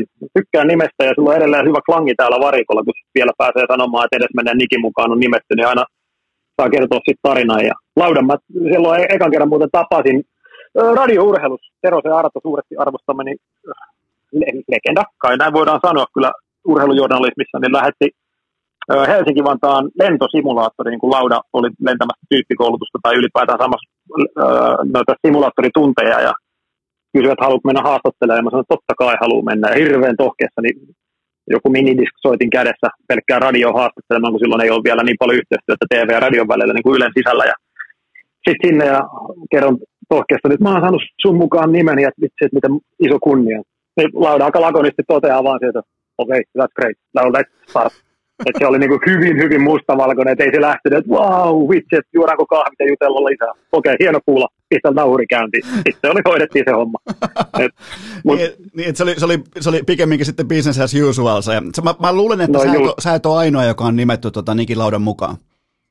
no älä muuta sanoa, että näin se menee. Ja tuommoiset maailmanmatkaa, kun ne on pyörä, oli siinäkin vaiheessa pyörinyt varmaan 30-40 vuotta kuvioissa, niin niitä selkeän taputtelijoita ja just samanlaisia innokkaita pikkupoikia, niin mitä pyörii jaloissa, niin tosiaan ei niin mullistavaa ehkä hänellä. Toi on, toi on hieno, hieno tarina. Tota, miltä se muuten silloin 2017 tuntuu hypätä Oskari Saaren luureihin ja nimenomaan siltä, siitä tavallaan näkökulmasta, että Saari oli jo tietyllä tapaa ö, osa suomalaista urheilukulttuuria, eli se on sunnuntai, se on osku, se on formulat ja Kimi voittaa mestaruuden 2007 ja näin poispäin, niin, niin jännittikö, mikä oli tavallaan niin kuin tulokulma siihen? No ei kyllä jännittänyt. Sitten kuitenkin omalta kohdalta täytyy muistaa se, että mä olin on, on niin onnekas ollut omassa ammatissani, että päässyt tekemään jo isoja hienoja juttuja ja äh, kuitenkaan niin kuin mun mielestä tällä alalla ei se selostaja itsessään pitäisi eikä, eikä saakkaan olla se itseisarvo eikä pääasia, vaan se urheilu. Et tuntuu tosi vähän hassultakin väliltä, että hirveän paljon mietitään eri maissa. Tämä ei ole ainoastaan Suomen ilmiö se, että kuka tekee millä tavalla tekee jotakin urheilulajia. Kyllä se urheilu itsessään on se pääasia totta kai niin kuin hyvät selostajat, hyvät sanankäyttäjät, kaikki nämä, niin tuo vielä enemmän ekstraa siihen juttuun. Mutta kun mä olin niin onnekas, että päässyt tekemään nyt todella mahtavia isoja juttuja, olympiakisoja, jalkapallon arvokisoja, niin ei, ei sillä niin isoa merkitystä ole, että ketä siinä seuraa. Etenkin jos luottaa vaan siihen omaan, omaan tekemiseen ja, ja siihen, että sulla on sitä intohimoa ja kiinnostusta ja sitä kautta tietenkin aina varmaan ensimmäisen sokin jälkeen niin kehittyy siinä, siinä omassa lajissaan, niin ei se niin pahalta tuntunut, että on, niin kuin Yleisradiokin miettiä, että siellä on joutunut seuraamaan, minkälaisia tekijöitä Tapio Suomiset ja muut oikeat legendat on niin ikään, niin aika kovia saappaita sielläkin ollut täytettävänä, ihan hyvin niistä on klaarattu, niin ei mulla mitään hätää sen suhteen. No t- tähän oikeastaan jatkona se, että totta kai kun sä oot selostanut futiksen M-finaaleita, olympialaisia, suuria suomalaisia hetkiä, Kasperi Kapasen jatkoaikamaali Venäjää vastaan Hartwall Areenalla, niin, niin tota, mikä erottaa tai mikä tavallaan on Formula 1-fanien sellainen luonteen piirre, minkälaista palaute on? Onko se erittäin eksaktia, onko se anna mulle tavallaan kuvailma siitä, että miten se eroaa vaikka jääkiekkofaneista. Aika pahan pistit. Kyllä en mä oikein osaa tuohon sanoa mitään. Et, et mä luulen, että ehkä tietysti Kimi ja Walterin aikaa, ennen kaikkea kun Räikkönen on niin tavattoman suosittu, niin varmaan siitä siellä on ne niin kuin intohimoisimmat kannattajat kyllä ollut, mutta en, mä en, aika pahan pistit. En mä oikein osaa kyllä erotella ihan hirvettävän tarkkaa, että ehkä sitten niin kuin se intohimoinen Formula 1 kannattajakunta on, on niin kuin todella myöskin valveutunutta sen suhteen, että miten taktiikat toimii, miten kilpailu viedään läpi ja jokaisella on hirveän vahva visio siihen myös, että, että, että mikä on se oikea niin kuin vaikka strateginen tak, taktinen valinta ja sitten jos itse arvioi jotain lähetyksessä ja sitten se poikkeaa heidän näkemyksestä, niin ehkä tässä sitten voi tulla, mutta valveutuneisuus kai on se, että kyllä tiedetään, niin kuin, niin kuin suomalainen Formula 1-fani on kyllä varmasti maailman niin kuin tekniseltä tasolla lajiymmärrykseltä niin varmaan aivan kärkipäätös katsotaan globaalisti. Ja ehkä täältä sitten niin sieltä voisi olla ehkä se juttu. Niin tavallaan tuossa tullaankin siihen, mun mielestä myös F1-fanit Suomessa, sekä että ne on, tota, ne on todella valveutuneita, ne on todella ytimessä siinä itse lajissa, mutta ne on myös aika ylpeitä siitä, että hei, tämä homma menee näin, me ollaan maailman nopein kansa. Ja, ja mm. tavallaan, onko se tavallaan niin kuin löydettävissä myös näistä palautteista? Joo, Kyllä mä uskoisin, että se näin on nimenomaan. Jokaisella on tosi vahva käsitys lajista ja se mielipide on erittäin pankka. Sitten tietenkin, jos miettii nyt jotain maajoukkueen jääkiekkoa, niin kaikilla on konsensus, että Suomea kannatetaan ja Suomi on paras piste. Et siinä on, niin kuin, siinä on niin kuin hirveän tällainen myötätuuli siinä koko tekemisessä, jos ajatellaan jääkiekkoa, etenkin niin maajoukkueen taholta. Sitä vasta on ihan yleispätevää kaikkeen palloiluun. Jos Sipilä serostaa koripalloa, huuhkaat pelaa, niin kaikki kannattaa huuhkajia. Mutta formuloissa etenkin siinä vaiheessa, jos siellä ei suomalainen ole ihan kärkikahinoissa, niin jokaisella on myös hyvin vankka käsitys siitä, että ketä ne kannattaa sen pakan ulkopuolelta tai mistä hommaa viedään. Et, et just, just niin kuin sanoin, niin näin se varmasti on. Toi, onkin aika, toi on siinä myös mielenkiintoa, että ei tule tylsää viikonloppua nimenomaan siltä osin, koska suomalaisten tuulipukuhan kääntyy todella nopeasti. Et se voi olla vaikka alkukaudesta, mm. voi olla vaikka Verstappen, sen jälkeen se voi olla vaikka eh, kuka tahansa, Ricky Ardo, sen jälkeen voidaan mennä nopeasti Hamiltonin kautta taas johonkin muualle, niin koko ajan niin kuin tapahtuu. Niin, niin se on ihan totta. Ja tämähän on niin kuin, tuntuu, että formuloiden kulta-aikaa just nyt, että on tavallaan roisto, hyvis, pahis, kaikki tämmöiset asetelmat on tullut takaisin Formula 1, koska ihan niin kuin, just silloin, kun mekin ollaan oltu nuorempia ja oltu herkässä iässä, sanoinkin Ossille tuossa testiaikaa ja lähetyksessä taisin nostaa senkin esille, että et silloin kun Senna, aivan mun ykkösäijä, puoli Imolassa, niin sen jälkeen tavallaan ei ollutkaan näistä hyvistä, kenen puolella kannattavaa. Mulla se kääntyi niin, että oli Schumacher, joka oli roisto, jota vastaan piti ajaa.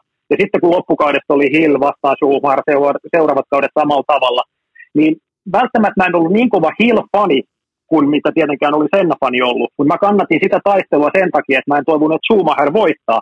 Ja tuli tämä niinku rosvo- ja hyvisasetelma, totta kai jälkikäteen sitten, ja mitä pidemmällä aikaa on mennyt ja ikää tullut ja perspektiivi, niin on oppinut kunnioittamaan ja arvostamaan Schumacheria täysin toisella tasolla. Mutta silloin penkkiurheilijana, niin mulle se Schumacher oli se kaiken pahan alku ja juuri Flavio Briatoret ja Ross Brodit, kun tuntuu, että huijaa, että niillä on aktiivijousitusta ja niillä on luistonettoa, niillä on kaikkea. Niin se kääntyikin näin päin.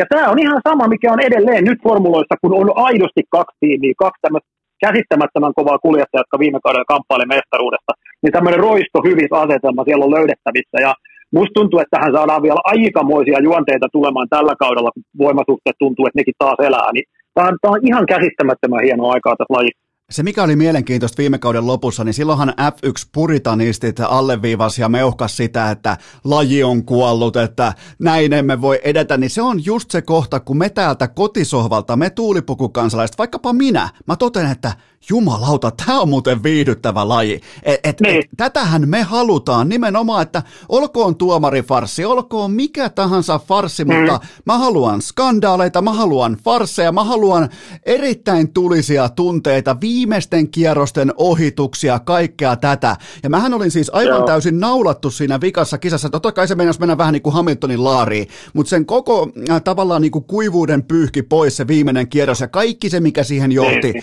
niin, niin tosta mä maksan. No se on ehkä ainoa. Et ole todellakaan ainoa. Ja, ja mieti koko pitkä sijainti tuota kautta. Oli kopsmutkat silloin Silverstonessa. Ensimmäisessä kisassa jo Bahrainissa Max Verstappen oli lähellä voittoa, mutta se ohittikin, oliko se nelosmutkassa ulkokautta, Hamilton joutui antamaan paikan, niin itse asiassa nehän polkasti jo kääntiin. Ensimmäisessä kisassa alkoi tämä pyykki siihen, että okei, missä mennään raja, miten sääntöä tulkitaan.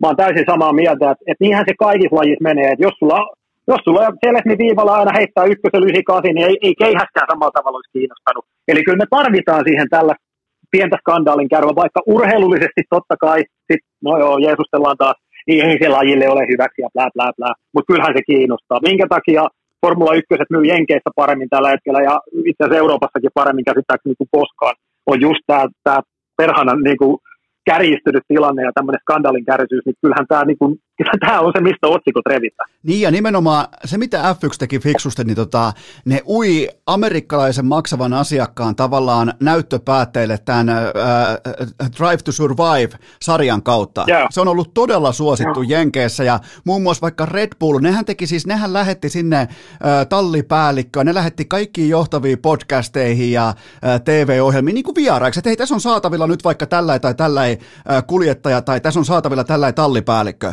niin niistä tuli siis mm. aika nopeastikin, niistä tuli todella suosittuja nimenomaan Jenkeissä. Ja ihan siis pala kerrallaan fiksuja päätöksiä ja lopputulos on nähtävissä osittain jo nyt. Joo, se on just näin. Ja kaikki kunnia Bernie Ecclestonelle, joka veti tuota pulkkaa pitkään aikaa, mutta kyllä se lopulta alkoi niin kuin sulla tulla sieltä asfalttia, eikä se pulkka enää riittänyt mihinkään. Et vähän pitkään meni Formula 1 niin kuin herätä tähän todellisuuteen, mutta onneksi ne heräsi. Ja just niin kuin sanoin, niin et vaikka niin kuin varmasti monelle niin kuin itseään kunnioittavalle Formula 1-toimijalle, niin toi Drive to Survive saattaa näyttää vähän semmoiselta, että se on pintapuolista ja haettu niitä, niitä ehkä niin kuin vastakkainasetteluita silleen vähän ehkä niin kuin liioitellusti, mutta just noin, että se on, se on se syy, suuri yksittäinen syy, minkä takia Formula 1 vetää Jenkeissä, minkä takia mennään Miamiin, minkä takia siellä on puhuttu Las Vegasin kisasta ja se markkina kasvaa ja ja tietenkin, jos tähän nyt repii tämän valitettavan aivan hirvittävän maailman tilanteen tällä hetkellä, niin kyllä niin Yhdysvallat tässä vaiheessa alkaa näyttää myös sitäkin kautta vähän houkuttelevammalta niin kuin yhteistyökumppanilta. Se on, se on precis näin. Ja ootko muuten koskaan itse päässyt tota, äh, Bernie Ecclestonein puhutteluun tai nuhteluun? En, enkä halua päästäkään. Kaverilla mittaa 120 senttiä, mutta on kuule, ajattelin, että se oli 90 vielä pumppaa lapsen, niin kyllä mä sanon, että on siellä jotain siinä kaverissa vähän niin kuin erikoista. Siinä on... Et toivottavasti en joudu. Mä, mä, mä, annan sulle myös suosituksen, että älä, älä harjoittele Bernie Ecclestone imitaatiota sitten liian pitkälle. Se, se, voi, tota, se, se voi johtaa siihen. joo, just näin. Joo, lupaan ja vannon. En, en. Okei, mennään, mennään tuota seuraavan, eli tavallaan nyt ollaan käyty läpi tätä, että mitä formuloiden selostaminen, Men, mennään, mennään oikeastaan siihen ihan arkeen, siihen tavallaan, siihen kisaviikonloppuun, niin mikä, mikä sun mielestä on kaikista hienointa, kun sä oot F1 selostaa? Totta kai siihen kuuluu rankkoja puolia, kuten matkustaminen, kaikki tämä, mutta mikä on se hienoin osio nimenomaan, kun on, onko se se kohta, kun on luurit päässä, vai se, että pääsee sinne äh, haistelemaan niitä autoja pitkin varikkoa, vai mikä on sulle se juttu? No kyllä on, se on nimenomaan se, ehkä jopa se viimeinen kaksi minuuttia ennen kuin kello on viittä vaille, milloin kansainvälinen lähetyssignaali alkaa. Silloin yleensä kourasee vähän tuolta vatsan pohjasta, tietää, että nyt ollaan taas sen, sen tärkeimmän äärellä. Että kaikessa urheilussa pitää antaa kunnia pregameille ja, ja postgameille, että on studioita ja on, luodaan sitä ja tätä. Mutta kaikessa urheilussa se live, se itse urheiluhetki, se tapahtuma on kaiken A ja O kaikkea kuorotusta voidaan sen ympärille tehdä, mutta jos se itse pääjuttu ei ole kunnossa tai kiinnostava, niin ei millään muullakaan ole väliä. Niin mulle kyllä se kaikkein tärkein on just ehkä se minuutti kaksi ennen kuin vaihtuu ohjaaja sanoo, että ole hyvä. Niin se on se juttu, missä mielessä miettii ehkä tiettyjä niin kuin mahdollisuuksia, mitä kilpailussa voi, voi tulla. Ja, ja edelleen kun tätä lajia rakastaa niin paljon ja jännittää aidosti myös itse sitä, että mitä se kilpailu tuo, että ollaanko me jonkun klassikon äärellä, onko Abu Dhabi 21 vai onko joku Kimin viimeinen voitto Austinista, että, että jotain aina suurta, se on joku suuren mahdollisuus. Ja mä oon kyllä vielä sen verran niin kuin romantikko tässä, että mä uskon myös siihen, että aina jokainen kilpailu itsessään voi olla seuraava klassikko. Ja, ja sitten kun tietää, että saa olla, saa niin helvetin etuoikeutettu, että saa olla vielä osa tällaista lajia, mitä seuraisi itse muutenkin ja, ja suurin piirtein selostaisi itse jo kotisohvalla. Ja sitten kun saa olla osana tätä, niin kyllä se on se hetki, kun tietää, että taas mennään niin ehkä se on se. Ja sitten tietysti se kilpailu itse vielä mukanaan, mutta ehkä just se tyyntämyrsky edellä, vähän niin kuin sun lempikeikalla, jos alkaa metallikan toi, toi, toi, toi hyvät, pahat ja rumat tunnari tulla sieltä, tai mikä ikinä onkaan se suosikkipäinen, niin tietää, että seuraava kaksi ja puoli tuntia on jotain, mitä sun elämässä on vaikea enää toistaiseksi kokea, niin ehkä Formula 1-kilpailu on selostajana mulle jokainen sellainen, että se on, se on ainutkertaista, ja niin helvetin ylpeä mä olen ja onnellinen, että saa olla osa tätä lajia, ja, ja mukana tällaisessa, niin se on varmaan se hetki. Tuo oli itse asiassa loistava esimerkki toi, kun se äh, tota, Ecstasy of Goldin kongi ko- komahtaa siihen tota, ACDCin päälle. Sehän rytmi menee aina samalla tavalla, että ACDC, onko se Long Way to the Top, ja siihen tota, sitten lähtee, tulee se tumahdus ja lähtee Ecstasy of Gold. Niin kyllä jokainen Metallica-fani tietää, mistä mä puhun tällä hetkellä. Osa voi olla vähän joku Kukkosen Lasse, voi olla pikku kyynelki jossain äh, silmä, silmäkulmassa tässä kohdin, mutta kaikki, toi on hyvä esimerkki nimenomaan ja. siitä, että kun vähän niin kuin ryhti äh, jämäköityy, pystyy, on valmis johonkin. Ja vaikka ei välttämättä tiedä, Just. mikä se on, mutta tietää, että se on kova juttu ja se on tulossa mua kohti. Just näin. Ja itse tietysti mä oon niin suunnaton meidän fani, niin niillä on taas UFOn doktor doktor, joka tietää aina, että siinä vaiheessa oluet lentää, jos niitä on juotu tai virvokkeet, mitä onkaan. Sitten juostaa vessasta äkkiä takaisin sille omalle paikalle tai sitten permannolle. Niin ne on nimenomaan ne hetket. Ja sitten yleensä niin se menee niin keikalla kuin urheilu, no urheilutapahtuma on eri, mutta keikalla – sitten sen jälkeen, kun on muutama biisi mennyt ja, ja keikka etenee, niin ehkä mä oon niin kaihomieli, on muuten hyvä taiteilija, Niki Kaihomieli, no joo, mutta kuitenkin, niin tota, et sit mä tuun jo surulliseksi siitä, että jos oletettavasti on se puoli tuntia enää jäljellä, niin, niin se on aina jotenkin kauhean niin kuin, että haluaa just sen hetken vähän ennen eikä koskaan sen jälkeen, niin se on jotenkin se, mikä tekee näistä urheilukisoista ja, ja miksei just konserteistakin jotenkin se odotuksen niin hieno. Toi on muuten erittäin hyvä pointti, jos Stanley Cupin finaaleista, NBA-finaaleista ja Super Bowleista, niin tulee hetken tunnettua jotain outoa, erittäin outoa, jopa alakuloa, että okei, enää yksi kvartsi enää jäljellä vaikka Super Bowlia. Niin. Nimenomaan sen pitäisi olla se kaikista hienoin aika, missä niin kun sitten laitetaan kaikki marmorit pöydälle ja jompikumpi joukkue voittaa. Niin tota, mutta se on jännä, kun se käy se ajatus siellä jossakin takaraivossa, että voi voi sentään, että on enää näin vähän ja näin vähän jäljellä. Että tavallaan pystyisi nauttimaan siitä, mitä on käsillä just nyt tällä hetkellä. Just näin. Ja sitten kamerat pois ja kaikki muut keikolta. Se, se on muuten sanottava, se epätoroudut tätä baarat kun mennään rockikeikalla, niin älkää kattoko se kameralla pistää keikkaa, kattokaa ja aistikaa se tuntemus. Se on ihan totta, ja mulla on muuten yksi hyvä heitto vielä tohon. Mä en ole mikään kauhean iso U2-fani, mutta kun mä olin U2 mm. keikalla, ne tuli, ne tuli lavalle David Bowien äh, tota Space Oddity-kappaleella, niin todella nätti mm. saapuminen lavalle. Se jäi niinku oikeastaan ehkä päällimmäisenä juttuna, että siinä kun äh, tota Bowien kitara lähtee, lähtee tota hakemaan, hakemaan sitä rytmiä, ja sitten lähtee, näkyy totta kai Bono kävelee kohti kohti lavaa sieltä mustavalkoisella jättimäisellä screenillä, niin, niin se oli hienosti toteutettu. Nyt kun piti puhua F1, mutta puhutaankin äh, tota, lavalle saapumisesta konserteissa, mutta vaan tällä väliporkkana. No, mä uskon. Mä en ole itse myöskään mikään hirveä U2 fani, mutta kyllä tämän homman osaa. Oon muuten Bruce Springsteenin löytänyt nyt mua harmittaa, että mä en aikaisemmin sitä ole, koska Brucekin on käynyt niin monta kertaa Helsingissä, mutta tämän Letter to You-albumin myötä, niin voi morjes, mä oon kuunnellut koko Bruce, Brucen tuotantoa ja tietyillä matkoilla mä oon ottanut aina ö, tavakseni kuunnella niin kuin jonkun levyn ehkä kerran tai kaksi ja mennään aina sitten seuraavaan, niin ihan älytön äijä Aika kova haku vielä tuohon, niin kuin tota, kuitenkin säkin oot yli nelikymppinen, niin vielä pystyy kaivaa sieltä mm. tällaisen legendan, mutta toihan tavallaan niin kuin osoittaa myös sitä, että sä et ole tyhjentänyt koko hihaa jo sinne niin, kuin niin sanotusti nuoruuteen. Joo, just näin. Ja onneksi sitten tämmöisiä järkeläillä, hei kato, kun niillä on sitten myöskin tuota tuotantoa sen verran paljon, niin joku Brusenkin tuotanto, kun rupeaa kaluamaan ja, ja kahlaamaan läpi, niin sieltä löytyy aika paljon kaikkea hienoa. Että totta kai nämä hitit on aina tiennyt ja tietyt biisit on kolahtanut, mutta se onkin usein tällaisessa isossa tuotannossa, sori tämä menee kyllä musiikkipodcastissa, mä oon todella pahoillani, mä myöskin rakastan musiikkia, niin, niin sieltä niin kuin klassikkolevyjen sisältä löytyy sitten sellaisia biisejä, mitkä välttämättä ei olekaan niitä hitejä ollut, jotka on usein aika kantavia. Toi on ihan, ihan karu fakta ja kylmä fakta. Ja mä tota, tavallaan, ja tämä on siis urheilukäs, tässä ei ole niinku mitään päätä eikä häntää ikinä. Älä ole huolissa siitä, että mihin me ollaan liikkumassa, mutta mä totean vielä sen, että sulla on vähän samanlainen tilanne musiikin kanssa, kun äh, mulla on tietoisesti äh, jemmassa äh, sellaisia sarjoja TV-maailmasta, kuten vaikka Game of Thrones kokonaan, mulla on Breaking Bad kokonaan, mulla on The Wire kokonaan, yeah. niin mä pystyn yeah. sitten joskus vuosien jälkeen toteamaan, että hei, katsotaan vaikka Breaking Bad kokonaan, yeah. niin ai että Just näin. Mulla on vähän sama homma, etenkin The Wire, koska kaikki on hehkuttanut sitä ja sanoo, että se on maaginen.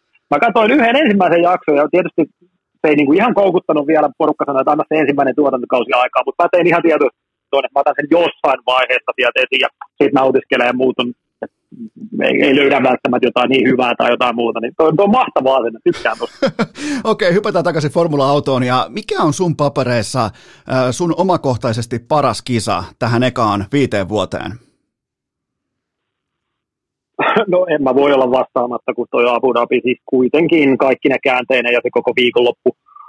Kyllähän se nyt oli, oh, tuli tämmöinen pieni kimiinin täältä vaan kyllä se nyt vaan, on se kyllä vaan nostettava. Siis jos mestaruus ratkee viimeisellä kierroksella, niin eihän tuommoista, toi tulee kerran varmaan selosta eurolla formuloissa eteen, että, että kyllä se täytyy olla se. Toi on varmaan aika no-brainer vastaus. Sulla totta kai myös Kimin, Kimin voitto Austinissa ja Joo, muitakin, muitakin hienoja hetkiä, mutta kyllähän toi on sellainen, missä se varmaan tunsi siellä, kuten sanottu, aina urheilu urheiluna, kaikki kunnia urheilijoille, mutta se varmaan tunsi myös siellä selostamossa, että maailma nyt enemmän tai vähemmän pysähtyy tämän kierroksen äärelle. Mm, se, on, se on just näin. Että sitten just Kimin viimeinen voitto Austinissa ja Valtterin voitot kaikki Mersulla – ihan totta kai, kaikki ymmärtää, että ne on meille suomalaisille niin kuin tosi, tosi tärkeitä ja hienoja juttuja, mutta niissä ei ratkaistu, ratkaistu kuitenkaan maailmanmestaruuksia. Että se on, että toi, mitä Abu Dhabissa nähtiin, niin nämä on niitä, niin kuin sanottu, melkein once in a lifetime hommia, ja kun miettii sitä isoa kuvaa Formula 1 historiassakin, niin täysin poikkeuksellisia. Silloin se oli niin kuin, ne reaktiot oli niin aitoja, kun ei sitä niin kuin selostamossakaan kukaan käsittänyt, että mitä, että et kynät putos käsistä ja niin kuin katsottiin hölmistyneenä toisiamme, että ei, ei, ei, ei tässä ole niin kuin järkeä, että miten tämä on mahdollista, että koko kausi niin huipentuu tällä tavalla, niin kyllä se täytyy olla Abu Dhabi viime vuonna. No entäs ketä esikuvia sulla löytyy nimenomaan F1-selostusmaailmasta? Tuleeko, tuleeko, saa olla ihan globaali kysymys, että voi tulla ihan mistä, mistä päin tahansa?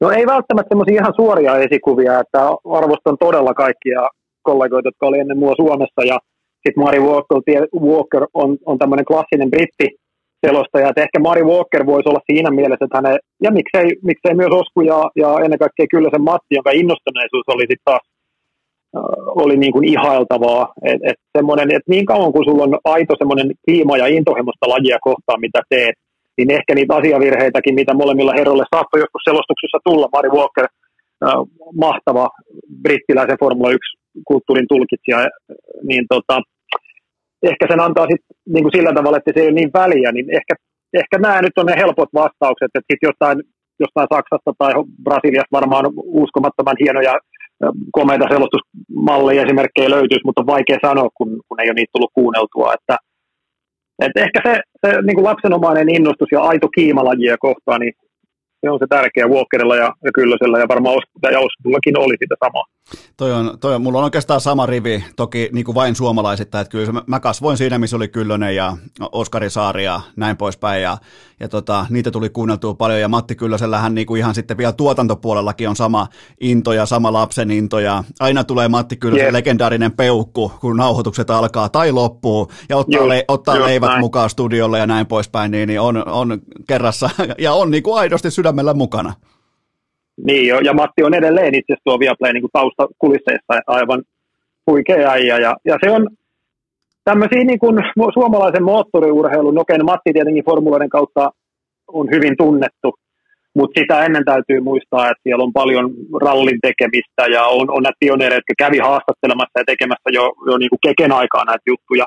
Sama on kyllä sanottava sitten niin kuin, äh, Pulkkisen Timppa, joka jää hirveän usein näiden tämmöisten keskusteluiden ympärillä. Sori, jos mä rönsyilen aiheessa. Et, et kun kasvanut tämmöisessä niin moottoriurheilutietoisuudessa ja niin tosi usein Timppa on, on ollut se kaveri, joka on haastattelut Korsikalla just valitettavasti toi, toi Toivosen Henkka menehtyi, niin hän oli tekemässä via videostylin kaikki rallikoosteita ja, ja se, niin se moottoriurheilu raportaasien määrä jollain Timpala on jotain aivan käsittämätöntä, mutta tosi harvoin hänkään on missään niin kovin isosti esillä tai Framilla, että ei ehkä arvosta, niin kuin ansaitsemansa tunnustusta ja arvostusta, että, että siellä on taustalla niin kuin tosi paljon kovia tekijöitä, jotka ei aina välttämättä nouse ihmisille ensimmäisen mieleen. Okei, hypätään jälleen kerran tähän alkavaan kauteen, ja se totta kai alkaa nyt viikonloppuna Elisa Vihden Viaplaylla, ja, ja tota, mitä voidaan odottaa nimenomaan, kuka tulee olemaan eniten sun rinnalla nimenomaan selostamossa? Öö, varmaan Oikarinen on eniten Oikarisen Ossi tekninen velho. Bilander on jonkin verran on-saitilla, eli lokaatiossa, kun meillä on tarkoitus tehdä 16 kisaa paikan päältä selostama, Mervi kiertää kaikki, ja, ja paikalla päällä selostettuna olisi 16 kisaa tarkoitus tehdä, niin olisiko se jotenkin niin, että Ossi olisi kahdeksan kisaa, Kovalaisen Heikkikin on jossain mukana, ja sitten Tonilla on 6-7 kisaa paikan päällä, plus sitten tietenkin mitä tehdään tuolta Helsingin päästä, että kyllä se Villander oikarinen akseli on, on se, on se, niin se suurin paine niistä, jotka on selostamassa mukana. Okei, mulle tulee nimittäin nyt tähän loppuviikkoon tulee vielä oikarinen vieraaksi ja, ja tota, mä ajattelin, että mä, mä uitan sille tällaisen, mä, mä uskon, että se ei ole ikinä kuunnellut urheilukästiä, niin, niin mä uitan sille tällaisen tavallaan niin kuin Inceptionin, että mä oon ihan johtava F1-analyytikko. Ja mä joo, joo, joo, joo, joo, todella, todella spesifejä kysymyksiä jostain hydra, hydrauliikkajousen ve, vektorilujuudesta ja mä, ja mä otan kellolla aikaa, että milloin se huomaa, että toi jätkä on huijari. Mä, läht, mä jopa ajattelin, että mä otan loppuviikkoon tällaisen pikku haasteen. Kuulostaa erittäin hyvältä. Pitäisikö meidän miettiä joku semmoinen, mä voisin kaivaa sulle vielä ja lähettää jonkun tämmöisen tiedätkö, joltain tiimiltä joku teknisen, teknisen analyysin ja sä kumoat sen täysin, mikä ne on todennut oikeasti toimivat, niin katsotaan mitä se sanoo. Joo, ja, ja nimenomaan, että vierailu aikaa, että hei, aloitetaan Red Bullin printeistä, että mulla on tässä Red Bullin nämä, tota, nämä niin kuin alustalujuudet, niin aloitetaan näistä. Ai. Niin, niin se, Ai, voisi olla, se voisi olla oikariselle aika kova, todella kova. Mitä, muuten, äh, mitä kaikkia paikkoja teillä on nyt, niin kun katsoo tuota maailmankarttaa, niin, niin äh, mihin, mihin kisoihin menette paikan päälle? No nyt ollaan täällä Bahrainissa ensimmäinen kisa, sitten on Imola, Miami, Monaco, Barcelona. Aika tuhti kattaus, että et sieltä loppukaudesta nyt jää, mulla jää pois, jää Saudi-Arabia sekä Australia. Se Australiankin meno, niin kuin tiedät, siis se on aika työn ja tuskan takana, että sit kuitenkaan ei kovin montaa päivää aikaisemmin siellä pysty olemaan. Uh, sitten loppukaudesta jää Brasilia, Meksiko käymättä, Baku jää käymättä, josko Monza ollut sitten vielä, mitä ei tehdä paikan päällä. Et tässä oli asiantuntija aikataulutuksessa mun mielestä jotain sellaista, että siihen ei oikein saatu, niin sitten tehdään se Pasilasta tai jotain tällaista siinä oli, mutta muutenhan siinä sitten alkaakin koko setti olla. Kyllä, siinä on kyllä jokaiseen lähtöön sitten, tota, ainakin tulee, tulee lentopisteitä niin iso, enemmän kuin tytti yliviikarilla konsana, niin tota, se, se, se, se, puoli ainakin järjestyy, mutta tota, ö, koitetaan pitää vielä paketti kasassa ihan hetken. Mitä, mit, mitä, ajatellaan se näin päin, koska mä oon monesti nähnyt, miten vaikka jääkiekko-selostaja tekee kotiläksyt ää, tota, yksittäiseen otteluun, niin onko sulla tälleen niinku kauden alla on joku tällä jättimäisempi äh, preppaus tai jättimäinen tällainen paketti, minkä sä käyt läpi, ja sitten kisakohtaisesti hiot, vai miten sä lähestyt?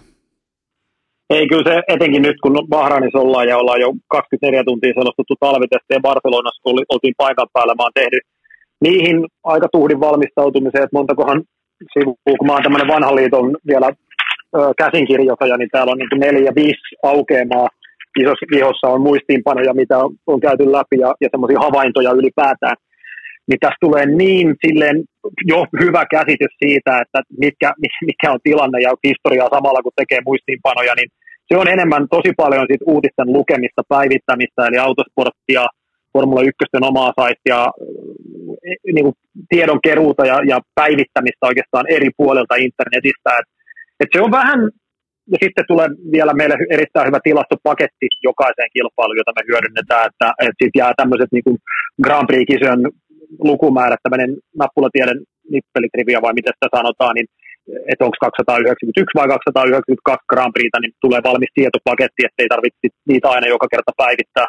Mutta enemmän se on sellaista yleiskäsitystä ja päivittämistä uutisia, niin kuin sanottu, aukeama vihkoa, missä on iso teemat mulla, ehkä keskustelun aiheita tai vastaavia, että et, et tilastopaketti on erikseen ja sitten ne omat ajatukset ja vielä yleensä asiantuntijan kanssa käydään vähän läpi, että mitä voitaisiin nostaa esille, niin se on semmoista y, niin kuin yleistä tietoutta. Se on vähän niin kuin, niin kuin tiedät jääkiekosta ja monesta muustakin lajista, että Suomessa kun on niin käsittämättömän valveutunut panikunta, ja, niin, et, et tosi usein ehkä selostajat, ne selostajat niin kuin sorrutaan sellaiseen, niin kuin, tiedätkö, mikä nyt olisi oikea termi, jopa semmoiseen briljeeraamiseen, että mitä voit lähetyksessä kertoa ja kuinka paljon sä voit dataa heittää siinä kaiken aikaa joka sitten kuitenkin hirveän helposti menee ohi katsojilta, kun kuitenkin selostaja, totta kai, että taustatetaan asioita, niin pitää myös, myös olla se, joka lyö sitä tunnelmaa ja, ja, ja niin kuin värittää vielä omalta osaltaan. Et, ja niin kuin varmasti on ihmisiä, jotka tietää Formula 1 ja tilastoista ja kaikista paljon paljon enemmän kuin me ikinä, vaikka me kuinka lueteltaisiin tilastoja esimerkiksi lähetyksessä nimenomaan sellainen niin kuin ehkä ylivalmistautuminen tai asioiden orjallinen linjaaminen etukäteen, että okei, tuossa kohdin toi, tuolla sitten toi, niin, niin, niin sitten kun sieltä heittääkin Verstappen Hamiltonin yli voltin heti ekassa mutkassa, niin se kaikki on pyyhitty pöydältä. Ja, ja sen jälkeen pitää pystyä niin kuin nappaa kiinni siihen tilanteeseen. Joo, just näin, just näin. Ja, ja kyllä mä sitä mieltä on, että kun, kun meillä on tämä kapistusimmilta internet esimerkiksi käytössä ja sosiaalinen media, josta sä saat kaiken tiedon Formula 1, mitä ikinä. Et jos sä haluat selvittää Max Verstappenin taustan, niin sä saat aika hyvin sen kyllä selville. Niin totta kai niitä pieniä anekdootteja voidaan ottaa, mutta ehkä kiinnostavampaa on, on kertoa, että jos meillä on jotain, mitä me ollaan havainnoitu tai kuultu paikan päällä, että tässä oli tällainen ja tällainen juttu liittyen Max Verstappenin, niin niitä on vaikea sitten löytää netistä, että et, et niitä omia havaintoja, omia omakohtaisia kokemuksia johonkin asioihin liittyen, niin ehkä niitä pitäisi pitäisi niin kuin saada. Oikeastaan, oikeastaan tuosta päästäänkin seuraavaan kysymykseen, joka on se, että mikä on, mikä on Niki Juuselan papereissa vähän niin kuin sellainen tämän kauden, alkavan kauden trendi tai suuntaus tai sellainen, anna mulle joku, joku se varikolta joku pikku porkkana, niin mä, mä sitten kerron sen omina tietona eteenpäin ja briljeeraan sillä. no kyllähän se varmaan se iso trendi ja oikeastaan ajatuskin, mikä tässä talvitesteessä on ollut se, että kun nämä säännöt muuttuu isosti täksi kaudeksi, niin kuin hyvin tiedät, niin kuin Ossin kanssa voit sitten ottaa esille, niin, niin tota, miten erilaisia nämä autojen suunnittelut on ollut. Eli Mercedes-auto on hyvin erityyppinen kuin sitten taas Red Bullilla ja Ferrarilla ja muuta. Että semmoista luovuutta autojen parissa on todella paljon. Että se konsepti, millä jokainen kuvittelee voittavansa osakilpailun, on tosi erilainen. Et välttämättä ne ei kovin isot erot kärkitiimeillä, sitten kun kilpailu on Bahrainissa sunnuntaina ajettu, mutta se reitti sinne tekni, nimenomaan teknisesti niin on tosi tosi erilainen esimerkiksi Mersulla, Ferrarilla ja Red Bullilla. Okei, Tomma Autojen suunnittelu ulkonäöllisestikin on tosi, ne on tosi erilaisia. Tuon otan ihan suoraan mun niin kuin fraasipankkiit on, että kaikki tavoittelee mestaruutta, mutta reitti uusien sääntömuutosten myötä on sinne kaikilla erilainen. Just. Otan ihan, joo, joo, joo. ihan suoraan avaan, avaan oikariselle pelin, se ajattelee, että toi on ytimessä.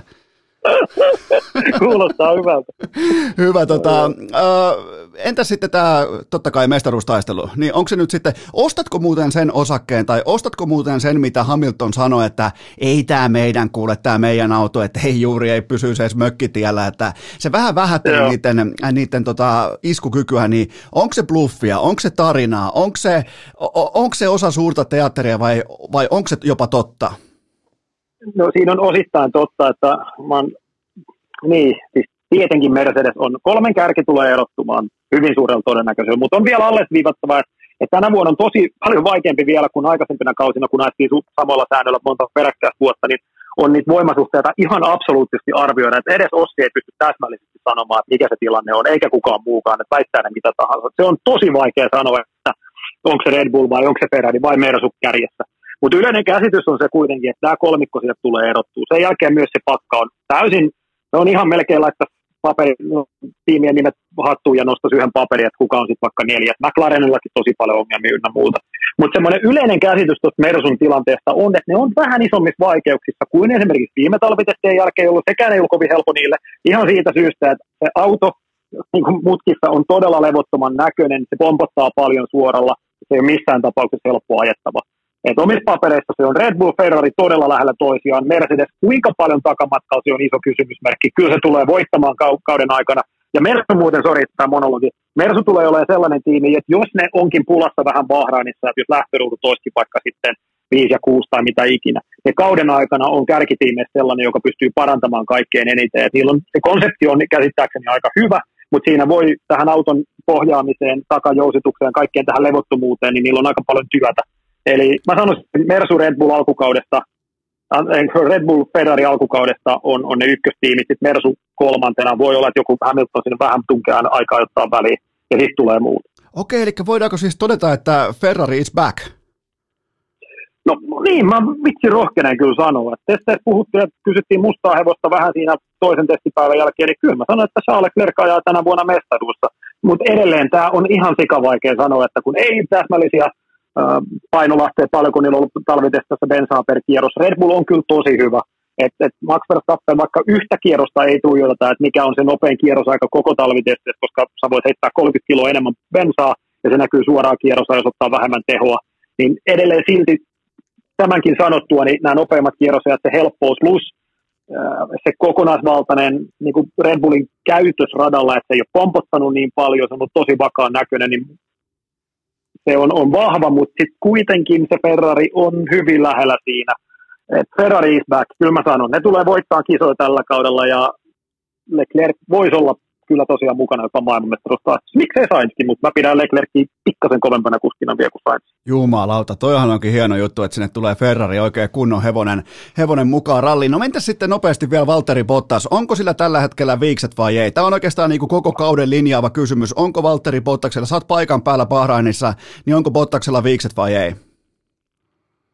No en minä tiedä, en mä nähnyt koko kaveria, kun me oltiin siellä selostusukopissa 24 tuntia. Me ehditty parikollakaan käydä vasta kuin aamu- ja iltapäivällä, en mä nähnyt sitä. Okei, tota, öö, tämä tavallaan, tämä ei, on, mun mielestä tämä ei ole kuitenkaan ongelma. Tämä vaan tota, tavallaan se on hienoa, että tämä paljastuu tämä kysymys vasta sitten, kun äh, ihmiset ottaa Viaplayn lähetyksen auki ja katsoo itse, että onko, onko siellä viiksiä, koska se mun papereissa Bottas on ripauksen verran nopeampi kerran viiksien kuin ilman viiksiä.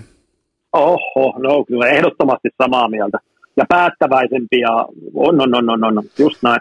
Aika kova, susta tuli hyvä markkina- ja myyntimies kyllä, kun pystyt meidän tuotetta noin hienosti myymään tämmöisen pikku koukku heittämään. Ja arvostan. Totta kai, eikä se, se nyt on ollut tässä jo 420 jaksoa urheilukästin pääyhteistyökumppani, ettei tässä nyt niinku ihan ekaa kertaa, ekaa kertaa no. Viaplayta mainosteta, mutta ei olla eka kertaa, mutta siis otetaan Pottaksen kauteen, niin mitä, mitä voidaan realistisesti odottaa? No mä oon sanonut, että hajanaisia pistesijoja sieltä täältä, että Alfa käsittääkseni se auto on suhteellisen hyvin, äh, ni, niin kuin molemmilla tiimillä on ollut ongelmia päästä tuohon minimipainoon tai että se on ollut liian painava. Alfalla käsittääkseni tätä ongelmaa ei ole ollut, mutta se ehkä ongelma ja vyyhti on siinä, että se on ollut aika epäluotettava talvitestissä, että on hajonnut Valtteri monta kertaa niin Barcelonassa kuin Bahrainissakin, niin tämä epäluotettavuus on se iso kysymysmerkki. Ähm, hajanaiset pistesijat tällä kaudella. Selkeä ykkösnyrkki heidän tiimissä, Keenan Joe ei, ei saa olla niin nopea kuin Bottas, ei aikaa, jos eikä kisossa, pitää mennä niin kuin mun mielestä ihan puhtaasti Bottakselle molemmat. Jos ei näin käy, niin sitten voidaan kauden jälkeen miettiä, että mikä meni pieleen, mutta satunnaiset pistesijat ja periaatteessa niin satan olla nopeampi kuin Joe. Okei, sitten viimeinen kysymys. Anna mulle ihan tähän loppuun joku, joku ei välttämättä mustaa hevosta, mutta jopa viitasusi, joka yllättää kaikki, josta välttämättä varsinkaan suomalainen media just nyt ei vielä puhu juurikaan, mutta anna mulle joku viitasusi, joka saattaisi yllättää isosti tällä kaudella. Minä annan viitasuden. Se on Haas. Haas tulee olemaan paljon Oho. parempi, mitä me yleisesti käsitetään. Eli K-Mag, tanskalaisen Jack and Jonesin Jack and Jones muuten mainio farkkumerkki, vaikka mulla ei mitään yhteistyötä eikä sponsorisopimusten kanssa, mutta pidän Jack and Jonesista. wink, wink, Jack and Jones. Mielellään ottaisin kyllä, no ei, ei. Tota, Haas, Haas tulee olemaan kova. K-Mag on kova. Mä veikkaan, että Nick Schumacher toisella kaudella Haasilla, niin voi yllättää, voi yllättää. Ei ja ihan pohjan pohjalle ja voi olla, että menen täysin pieleen tässä arviossa, mutta mulla on erittäin vahva käsitys tästä, että Haas tulee olemaan paljon parempi kuin, kuin äh, yleinen olettama on.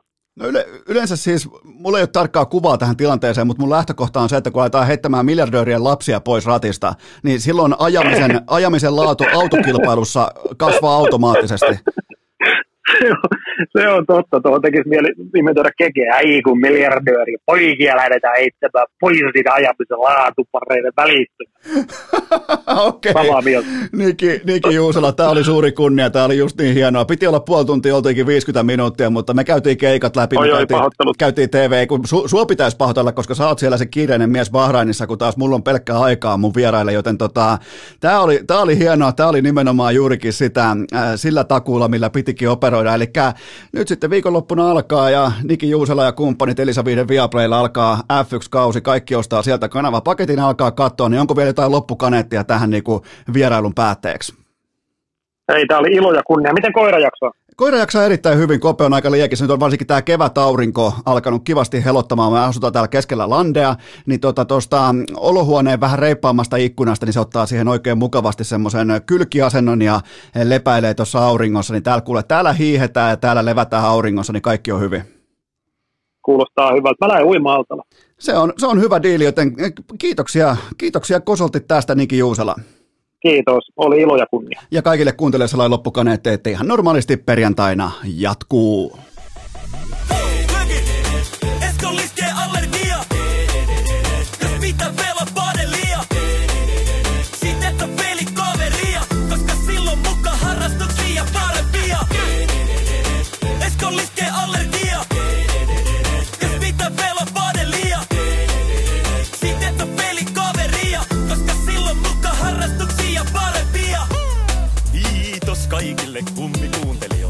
Kaikille muillekin huutelijoille. Tämän päivän jakso oli tässä. Valitettavasti urheilukäästi on odotettavissa myös tulevinakin päivinä, joten anna korviesi huilata siihen saakka. Siinä kaikki tältä erää. Urheilukääst kiittää ja kuittaa peliä. Vaatetomero tyhjenee. Onko äänitys päällä? Kuuleeko kukaan?